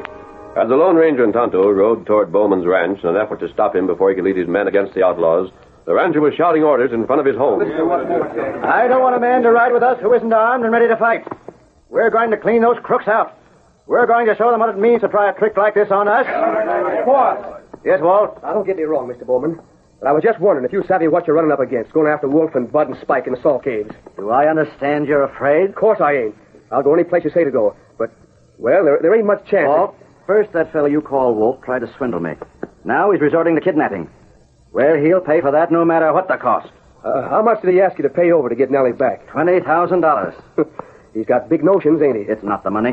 I'd pay that much and more gladly to ensure her safety. But the point is this. Once you give in to fellows like them, others will use the same tactics. Well, you're the boss, Mr. Bowman. I reckon you ought to savvy what you're doing. Boys are all saddled up and raring to go, Mr. Bowman. Thanks. Get mounted, men. All right. Still there, boy. Follow me, and when we reach the caves, do nothing unless by my orders. We'll follow you, Mort. Hey, who's that coming? What? It's a masked fella. He's got a redskin with him? More outlaws. Hold it, Bill. Grab these fellas. No, you don't. You're not true. Keep them covered, Kimosabe. Uh-huh. Look here, you two. You better put down them guns before you find yourself so deep in trouble you're over your head. We'll take care of that. Mort, I've got to talk to you. I'm through talking with outlaws. The only language your kind understands is that of six guns. We're not outlaws. Then prove it by taking off your mask. The mask stays on. Mort, you can't attack the cave. What's that? It would be foolish. You wouldn't have a chance. Boss, they're Oh, part of them crooks. You can tell it from the way they talk. They come here just to save the hides of their friends. They aren't fooling me. You've got to listen to me. Men, grab these fellas. Take their guns away from them. Don't let them get away. Stay back. What the? Hey, let go of my rifle. If you won't listen to me with your men here to help you, you're going where I can talk to you alone, and you'll have to listen. Get moving. Hey, stop them. They're going to take the boss. You follow us. I won't answer for his safety. Remain behind, and he won't be harmed. Come on, Get him Silver. up, Scout. Get him up. What'll we do? Uh, there ain't nothing we can do. They got the boss. The masked fella just as much as said if we followed, he'd do for him. But we can't. We're going to wait right here till we see if the masked fella keeps his word or not. If he sends the boss back safe and sound, well, there's no harm done. But if he don't, then we'll go after them fellas, and when we catch him, we'll string him up.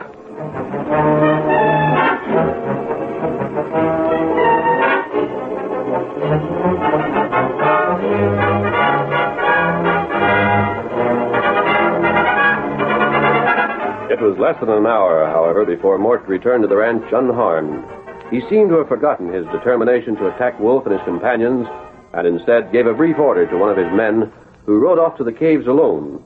Within the Great Salt Caves, the outlaws had chosen the one cavern where they could make camp in comfort. Its farther side was bounded by the swift, dark underground river, and Say, kid, can't you never quit crying? Now cut out them sniffles. They ain't going to help you any. Why don't you let me go home? You'll get home all right. Your pa's got the sense I think he has. Spike. Yeah.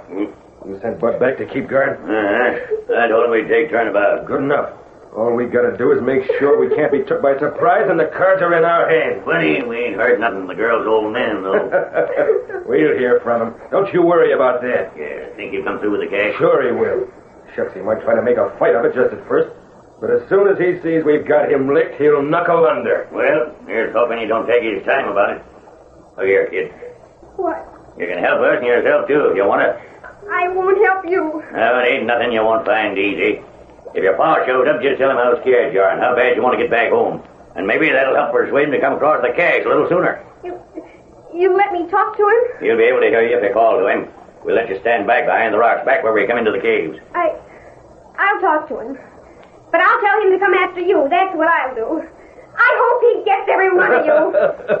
When you forget to cry, you're kind of a spitfire, ain't you? Don't talk to me. No, I didn't mean oh, that. let the kid alone if that's the way she wants it, Wolf. Wait. Wolf! Wait! Come Oh, over here! It's Bud calling. Come on. Maybe it's trouble. Bud, what's up? Hurry up. Are they attacking? Oh, there's Mort sent one of these men here with a message for us. That's him over by the entrance. Uh-huh. You come alone? And just listen to what he's got to say. Hey there! Mort sent you here? I just come from the ranch. Well, what's he got to say? He said to tell you he's riding to town to raise the cash right now. And he'll pay it over if you promise not to hurt the girl. He's paying twenty thousand dollars. Mister, Well, what's the answer? you get back to the ranch and tell Mort when we see the cash, he gets the girl. And she won't be harmed none, neither. I'll tell him. We'll most likely be back tonight. Think of it, fellers. Twenty thousand to divide between us. Cash up plenty. You fellas are lucky. I might have got all that for myself if Mort believed them papers I fixed up. But, well, such as it is, I'm satisfied.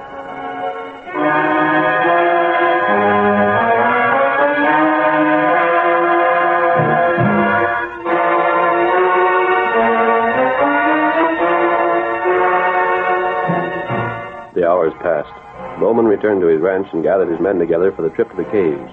The Lone Ranger and Tonto were there before them. I wonder what's keeping Mort. He should be here by now. Him come soon. When he ges here, you know what we're to do, don't you, Kimasabi? Uh, me? No. Mort will enter the caves with his men and keep Wolf and his partners occupied while we go inside and get to the underground river without being noticed. that's right. And after that, it's up to us. there'll be plenty danger. We'll not worry about that now. What's that? Tonto think it's with them now. It must be. Stay out of sight. We don't want any of Mort's men to hail us and reveal the fact that we're here. Oh. Yes, that's Mort, all right. We're dismounting. them Ah. in plenty big hurry. Mort's anxious to get his daughter back, Tonto, and you can't blame him. We go now? Wait till they're all inside. All right, Tonto, let's go. Now we're gonna get the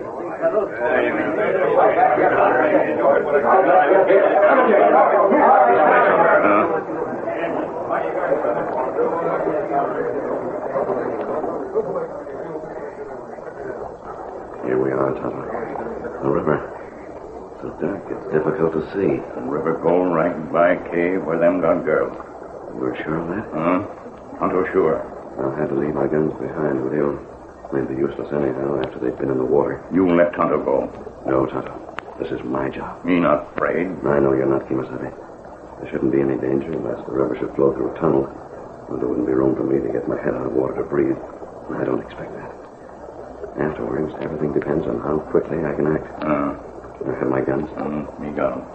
Then here goes, Tonto, and wish me luck. You take plenty care.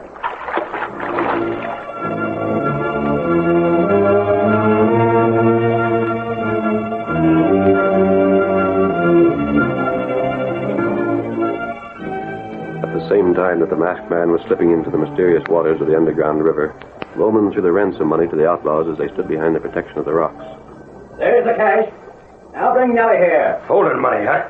All right. You'll get the girl as soon as we count this and see if it's all here. Then hurry. Come on, Spike.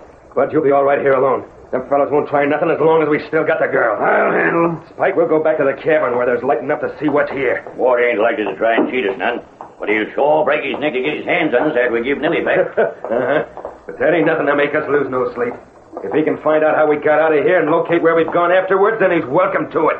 here we are.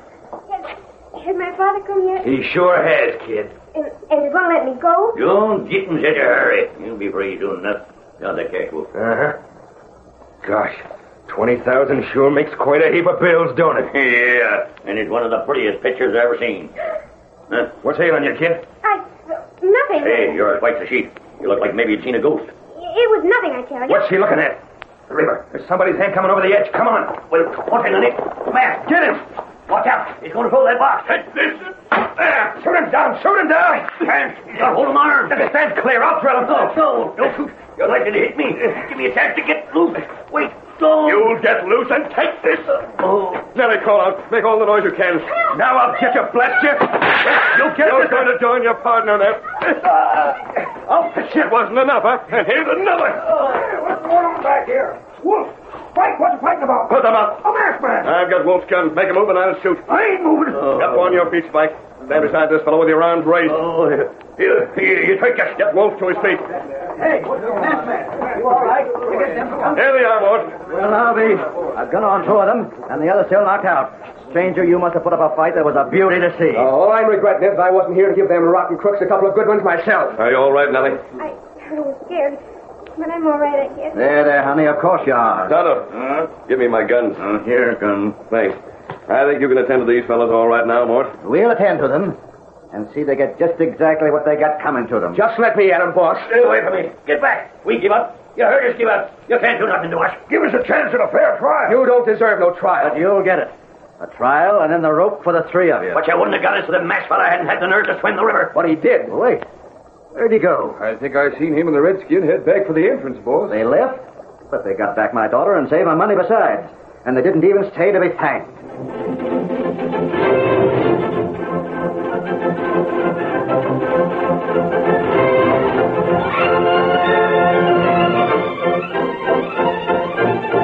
Come on, Silver, old fellow. Tonto's waiting for us on the trail ahead.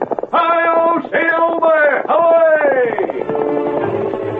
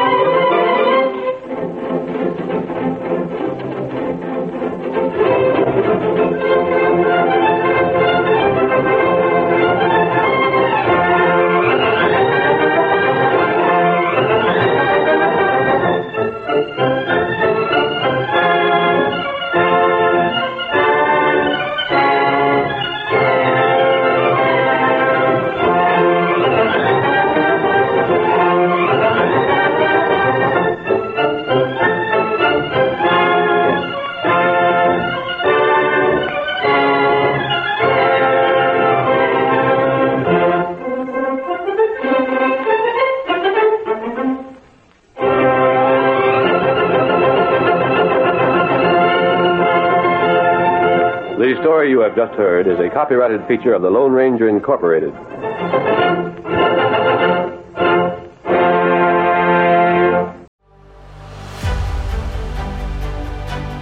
You're tuning in to Silver Age Heroes Radio Theater presented by Phoenix Media.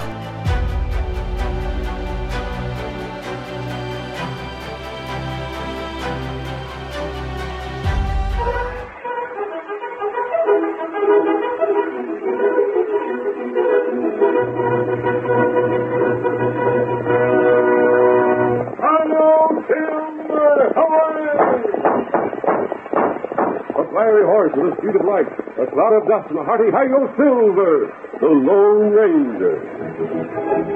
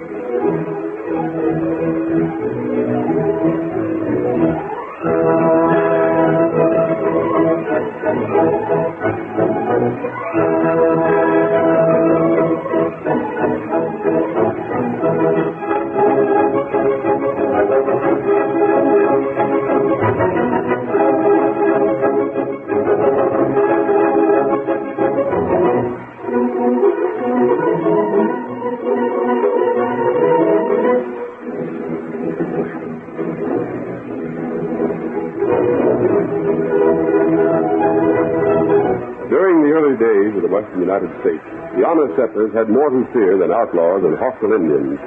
Confidence men and swindlers crowded the new territory, but these criminals found one man who could match their cleverness. The masked rider of the plains outwitted them at every turn. He fought for justice through the length and breadth of seven states. Nothing could discourage him, and he finally brought law and order, peace and security to the lawless frontier. Return with us now to those thrilling days when the West was young. From out of the past come the thundering hoofbeats of the great horse Silver. The Lone Ranger rides again. Come on, Silver! We must start for Ridgeville Stage! Carl pointing on the trail ahead! Hello, Silver! Away!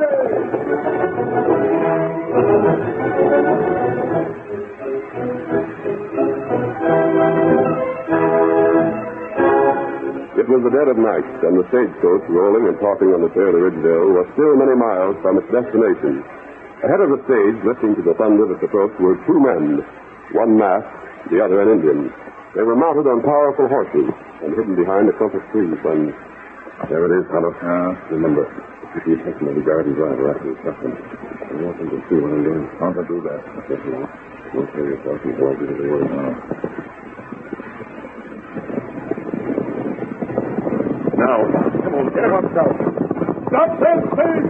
Pull up your horses before we fire! Oh, get up! Get on, you This is a warning! I'm firing over your heads! The next shot will come closer! Never clear guns to be. We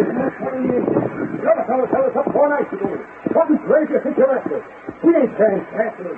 You won't get no more from us tonight than you did the other time. Never mind that.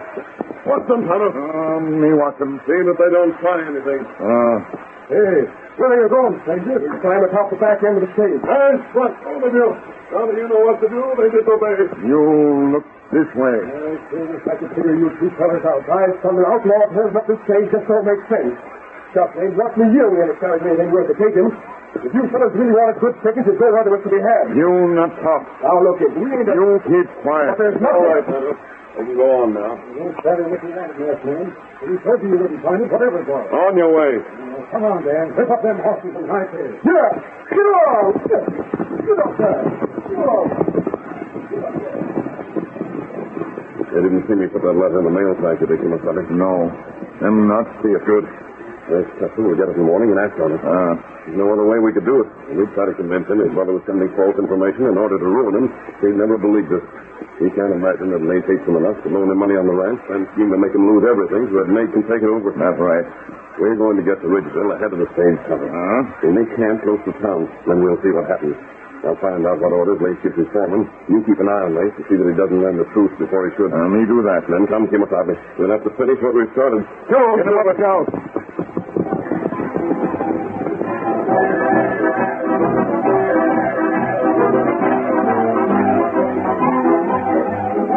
In the morning, when the stage, driven by Dan and Sleepy, reached Ridgeville, Nate Custer, the rancher, was one of the crowd on hand to greet it. Oh,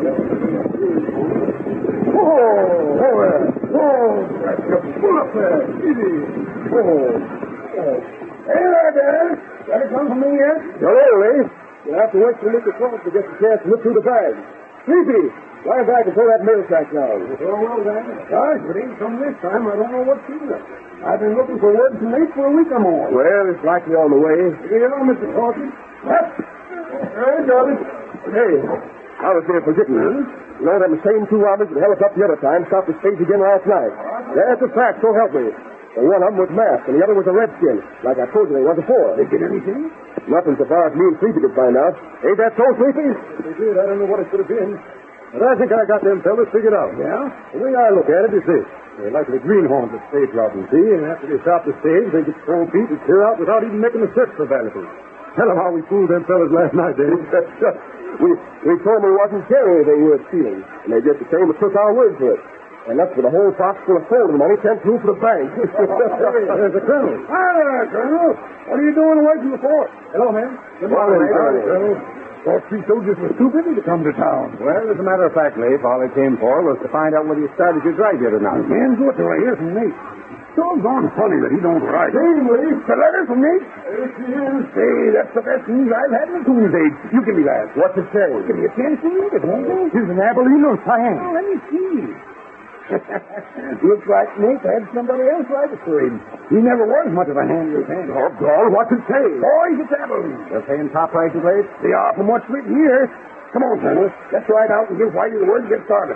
So long, fellas. So long. Where've you got your herd, eh? Ray? Just there, just north of town, out in the flat. All set to go. The boys are keeping a bunch. The chuck wagons go to the scrub, and as soon as I give the word, they'll be on their way. Don't kill us. This means a lot to you, doesn't it, Ray? Sure does, Colonel. Get up, boy. Get up.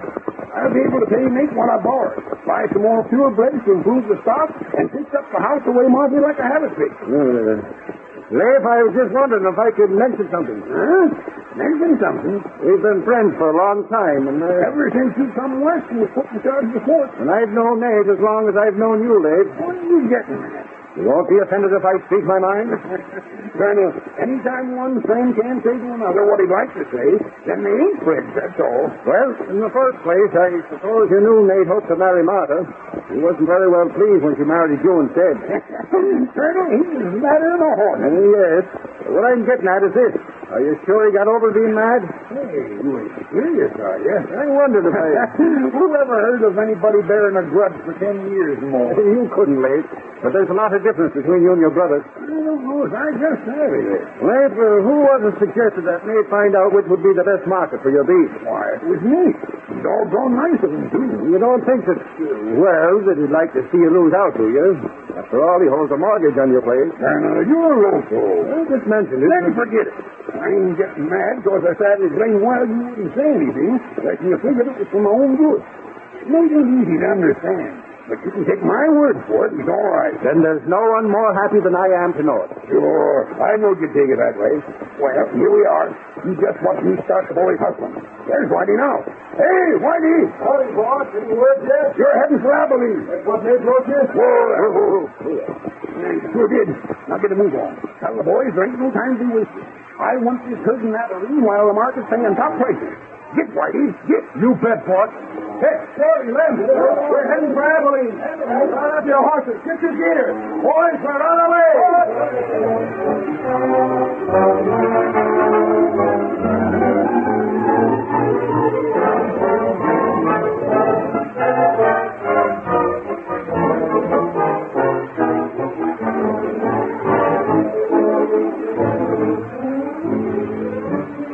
With Whitey, the foreman, in charge, and with a large sales crew to assist him, the herd began the long trek to Abilene.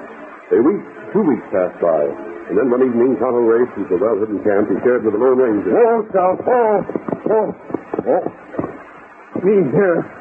Me here, bad news. Bad news, Tonto? Uh, they find out about brother. You mean he's learned Nature's trying to trick him? That's right.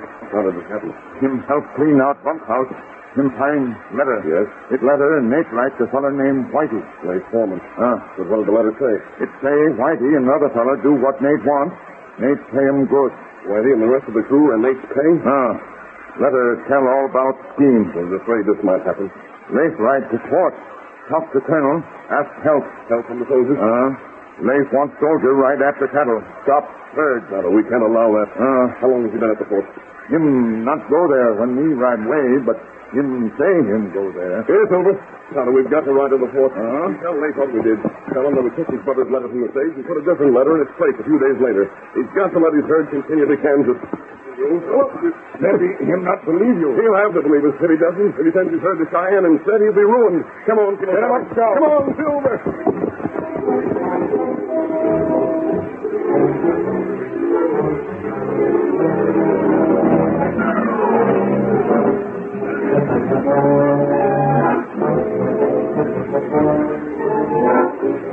They Custer, both confused and angered by the discovery he had made, arrived at the fort and arrested in the presence of Colonel Hogan, while the masked man and Tonto were still on their way.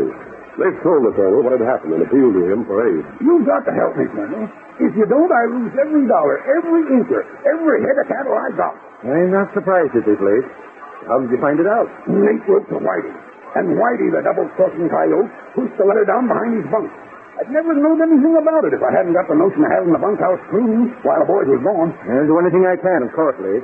But what do you wish? Send troopers after them skunks. Head the cattle off and get them started for Cheyenne before it's too late. But, Leif, It's all that can be done, Colonel. They've got a two-week start to clear the state by now. If I asked the sheriff to go after them, he wouldn't have no jurisdiction anyhow. Yes, that's true. And besides, there's twelve of them polecats in the crew. The sheriff couldn't handle them fellas even if he had the right to. Yes, but I... Colonel, I reckon he's savvy. I wouldn't be asking nobody for help if it wasn't for them have to. I know, Leif. I'm not hesitating because I don't wish to help And you will? Uh, yes, Leif, I will. I may be stretching my authority, but I'll do it. I know the Colonel. I know you would. I'll take a dozen men with me. Huh? You, you're going yourself? Things are quiet here. If this is going to be done right, I'll see that it's done right. Colonel, you're the kind of a friend worth having.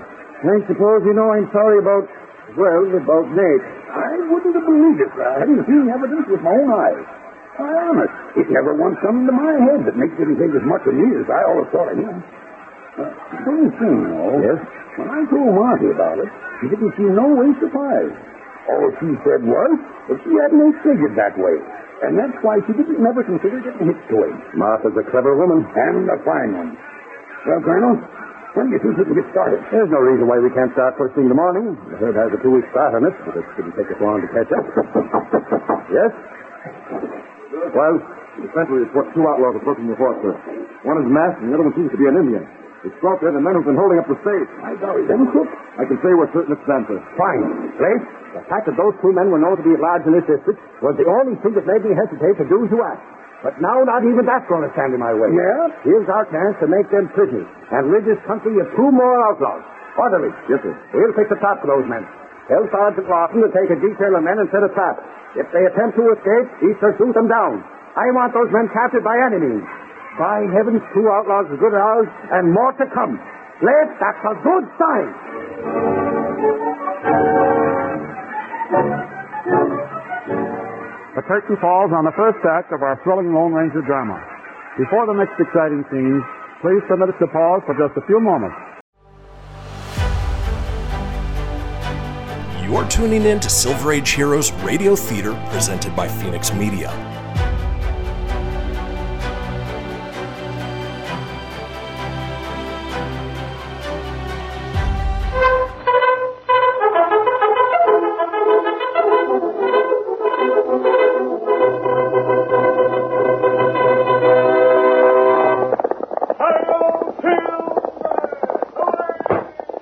A fiery horse with a speed of light, a cloud of dust, and a hearty high o silver, the Lone Ranger. Now to continue our story. When an orderly reported that the Lone Ranger and Tonto had been seen approaching the fort, Colonel Hogan believed them to be outlaws and ordered a trap set for their capture. Now we see the masked man and his faithful Indian companion racing toward the fort, unaware of the danger ahead. There's the fort, Thomas. they will still be there. These lads were with met him on the trail. That's right. Come on, old fellow. I wonder if... What, what matter? It's possible that we've been seen approaching. At the trail a ways, I think I saw riders swing from cover and take a shortcut across country to the fort. Nino. I might have been mistaken. Silver, come on, boy. What are you stopping for? Oh, man. What's wrong, Silver? Come on, old fellow. What's wrong? Silver usually knows what he's doing. Sorry, Silver. You see something? Back. Got him. Watch out. Back, Silver. Back, move. Back, out. Hit the trap, Silver. I saw the gleam of a gun. Silver, you hit. He all right. Back up on their fire. Then run hard. Then come this way. Come on. Get him up. Down. Silver saved our lives. Uh, him plenty. Our horse. Saw those soldiers before we did. Tell them they must think we're outlaws. And now that they're looking for us, our last chance to get the length is gone. Now what we do? There's just one thing left to do. What's that? You and I have done our best many times, Kimasabi. Except the law after outlaws. Uh-huh. Now, however, we've got to do exactly the opposite. To save life, to get his cattle safely to Abilene, we've got to see that the law doesn't get to whipping any men. Mm, Not that he's saying. It is saying. The cattle and the soldiers we fight against men before Lake Ferguson, Kansas, everything we worked for is lost. Come on, Silver!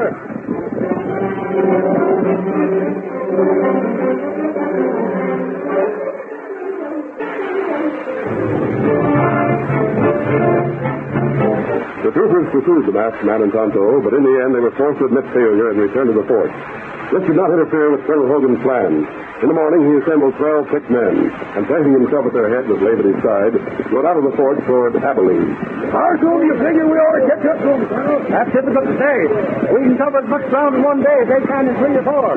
They're bound to reach them long before they get to Abilene.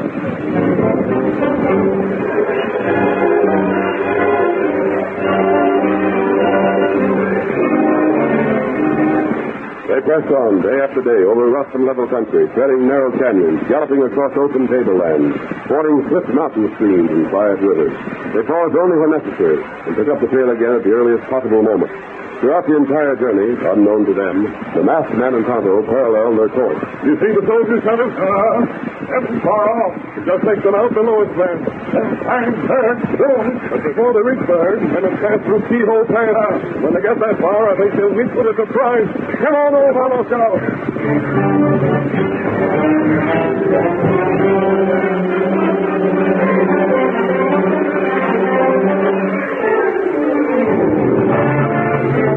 As they drew near Keyhole Pass, late Custer, Colonel Hogan, and the troopers were aware that the herd they were following could not be far beyond.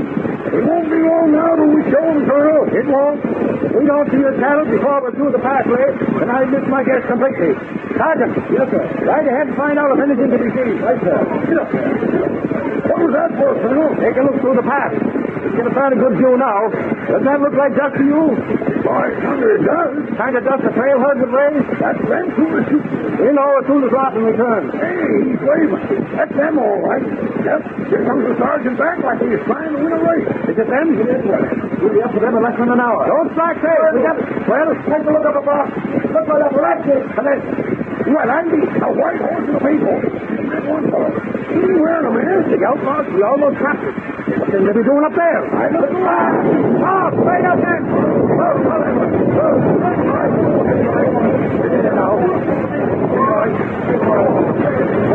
Find us a blasting powder up there. Look, the pass is blocked up. That land's wide, blocked it wider, and it goes a mountain sweep up against it. All this metal pay for this. But what do we do? The only thing we can do. Look for another way through these hills. But maybe that'll take days. Maybe. If I've been through this country before, I know it will. The yellow coyotes. Look where they go.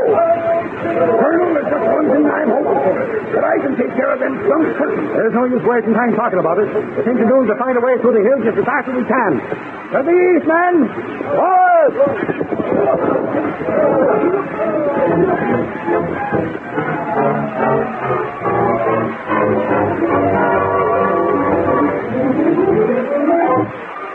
Colonel Hogan and his party searched for a second opening in the hills. It took them three days to find one. Those three days saw Lake Herd that much closer to its destination. In the meantime, the Lone Ranger and Tonto had kept in the rear of the herd, on the alert for the troopers' reappearance. When the soldiers had found the trail and made camp for the night beyond the hills, the masked man had already planned his next move. He seized the Tonto just before dawn the next morning. quiet place. Doggy. Yeah. Me. He's taking a hobble off in Uh, a hockey. No. With Molly. He's got some Molly. You ready? Yes. He's ready. I think this is going to win, sir. You heard me, Jimmy. Twelve hours more. Then I believe. That's right. And by the time the soldiers will be tested or something, after we've settled him, the bird will have the twelve hours start. You saw no one killing? Mm. No. Them all sleep. Good. Now all the noise we can make, you try to keep firing as fast as you can. Come on, get away, Scout. Come on, get away.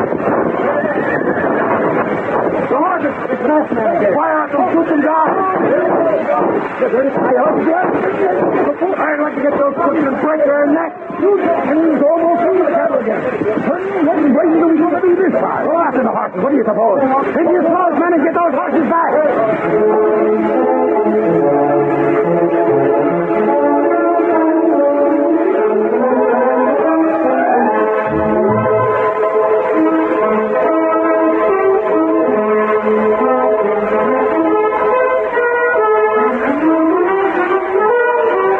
The frightened animals led the troopers a weary chase. Several of the horses escaped completely, and the others were regained only after hours of footsore pursuit. Ahead of them, at the end of the long overland trail, White and his crew were hazing the cattle into avenues hunting for hours. Let them in, boys. Drop those critters on. Hey there, Hutton. Nate. Whoa, there, whoa. Whoa, whoa. Nate, what the dickens are you doing here in Abilene? Am I going here? Are you local agent? What in the name of a thousand devils are you doing here? Why, we brung Lake's cattle like you rode us to. Like I what? Say, are you crazy? You wrote Latham said he would pretend his critters here. You think I'd have come here if you hadn't? I never wrote no such thing. I said as straight as can be that Lake should send his cattle to Cheyenne. You didn't. I seen the letter. Huh? I seen it. I tell you, Lake showed it to me. What does it mean? Oh, that means you've got to sell Lake's cows right here. If you ship 'em out again, where'd it get back to Lake? Just as sure as you ain't got the sense of a maverick steer. Abilene's paying top prices. Lake will clean up. He'll pay off what he owes me, and my plans will go for nothing. But how was I to know? Now, just unlike the letter Ted and Lake told me. Ah, look what's coming. A masked man with a red Oh, steer. Hey, my friend. Now, what would you... There's going to be some explanations, Nate. What right have you done? I believe those men you see riding this way will be interested in hearing them. What men? Troopers. If you look closer, you'll see your brother and Woodland. It's late. I'm getting out of here. Down your toes. Put up them guns. Not until the soldiers take over, which won't be long. Hold that last man. It's him that's holding us. Nate, where'd you come from? Well, uh, it's like this, Leif. I don't need explaining, Nate. And don't attempt to make a break for it. Reagan, I'm putting you under arrest. The idiot is here. Very well. But hear me out first. What do you got to say to us? If Whitey's had a chance to sell these critters yet, you've the same as busted me. Wait. It's Abilene that's playing top prices, Leif. Go on, Nate. Tell them the truth. You've got nothing more to lose now. Nate is what the last fellow says. Yeah, I reckon it. But I, I don't care with it. Nate, I know all about your crookedness. I found the letter you wrote to Whitey here. The letter? You couldn't have. Yep. Found it behind his bunk. There was no use in your trying to lie out. But what I can see is, when you wanted to trick me, why you'd send me where these prices are good. He didn't. I'll prove it to you. Take a look at this.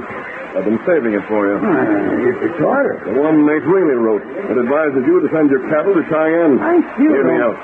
One of your men was away from the ranch for several weeks recently, wasn't he? Well, that was Tex. Right. He was here in Abilene. I heard Nate boasting to Tex in one of the cafes about what he planned to do to you. He did? I couldn't tell you the truth because you wouldn't have believed me. Instead, I took Nate's letter from the stage and put another in its place several days later. It told the truth about the matter. Then you aren't stage robbers. That was your reason for stopping the original stage. It was, Colonel. Later, when they found out his brother was attempting to trick him, he thought we'd be ruined if his herd reached Abilene. Tom and I rode to the fort to explain that we were fired upon. The only thing left then was to prevent your interference. Mister, I reckon you and the colonel here, and most of the men with us, uh, got some apologies to make to you. But there's just one thing more I'd like to ask. Yes? Why was Nate right here on the spot? Because he thought it was the safest place. He'd written you to go to Cheyenne and had no reason to believe that message wasn't delivered.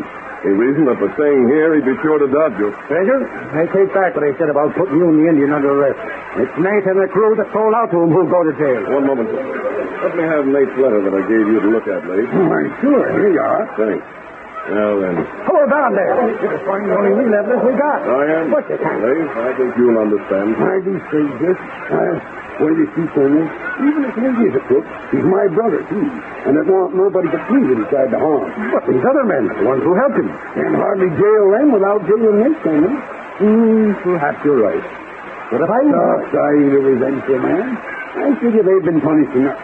Nate was punished by him not going through. The rest of them got it two ways. They lose good jobs with me, and I got a suspicion that with the way things turned out, they won't be getting paid what Nate offered them either. Nope. And you do right, the masked man hit it. That bygone be bygone.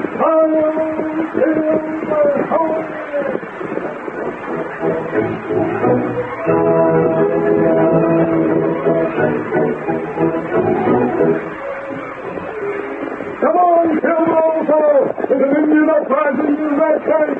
Hurry, old boy. Hurry, old Silver. Hurry.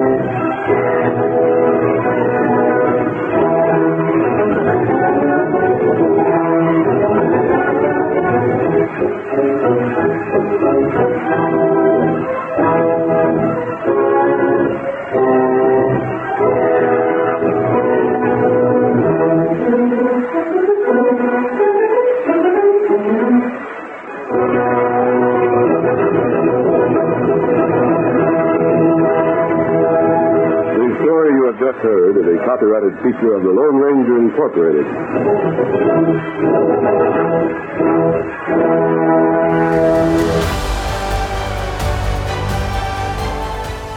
Get this and previous episodes of Silver Age Heroes Radio Theater wherever you get podcasts or by visiting phoenixmedia.us forward slash Silver Age Heroes.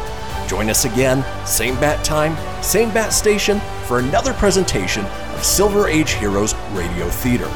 Excelsior!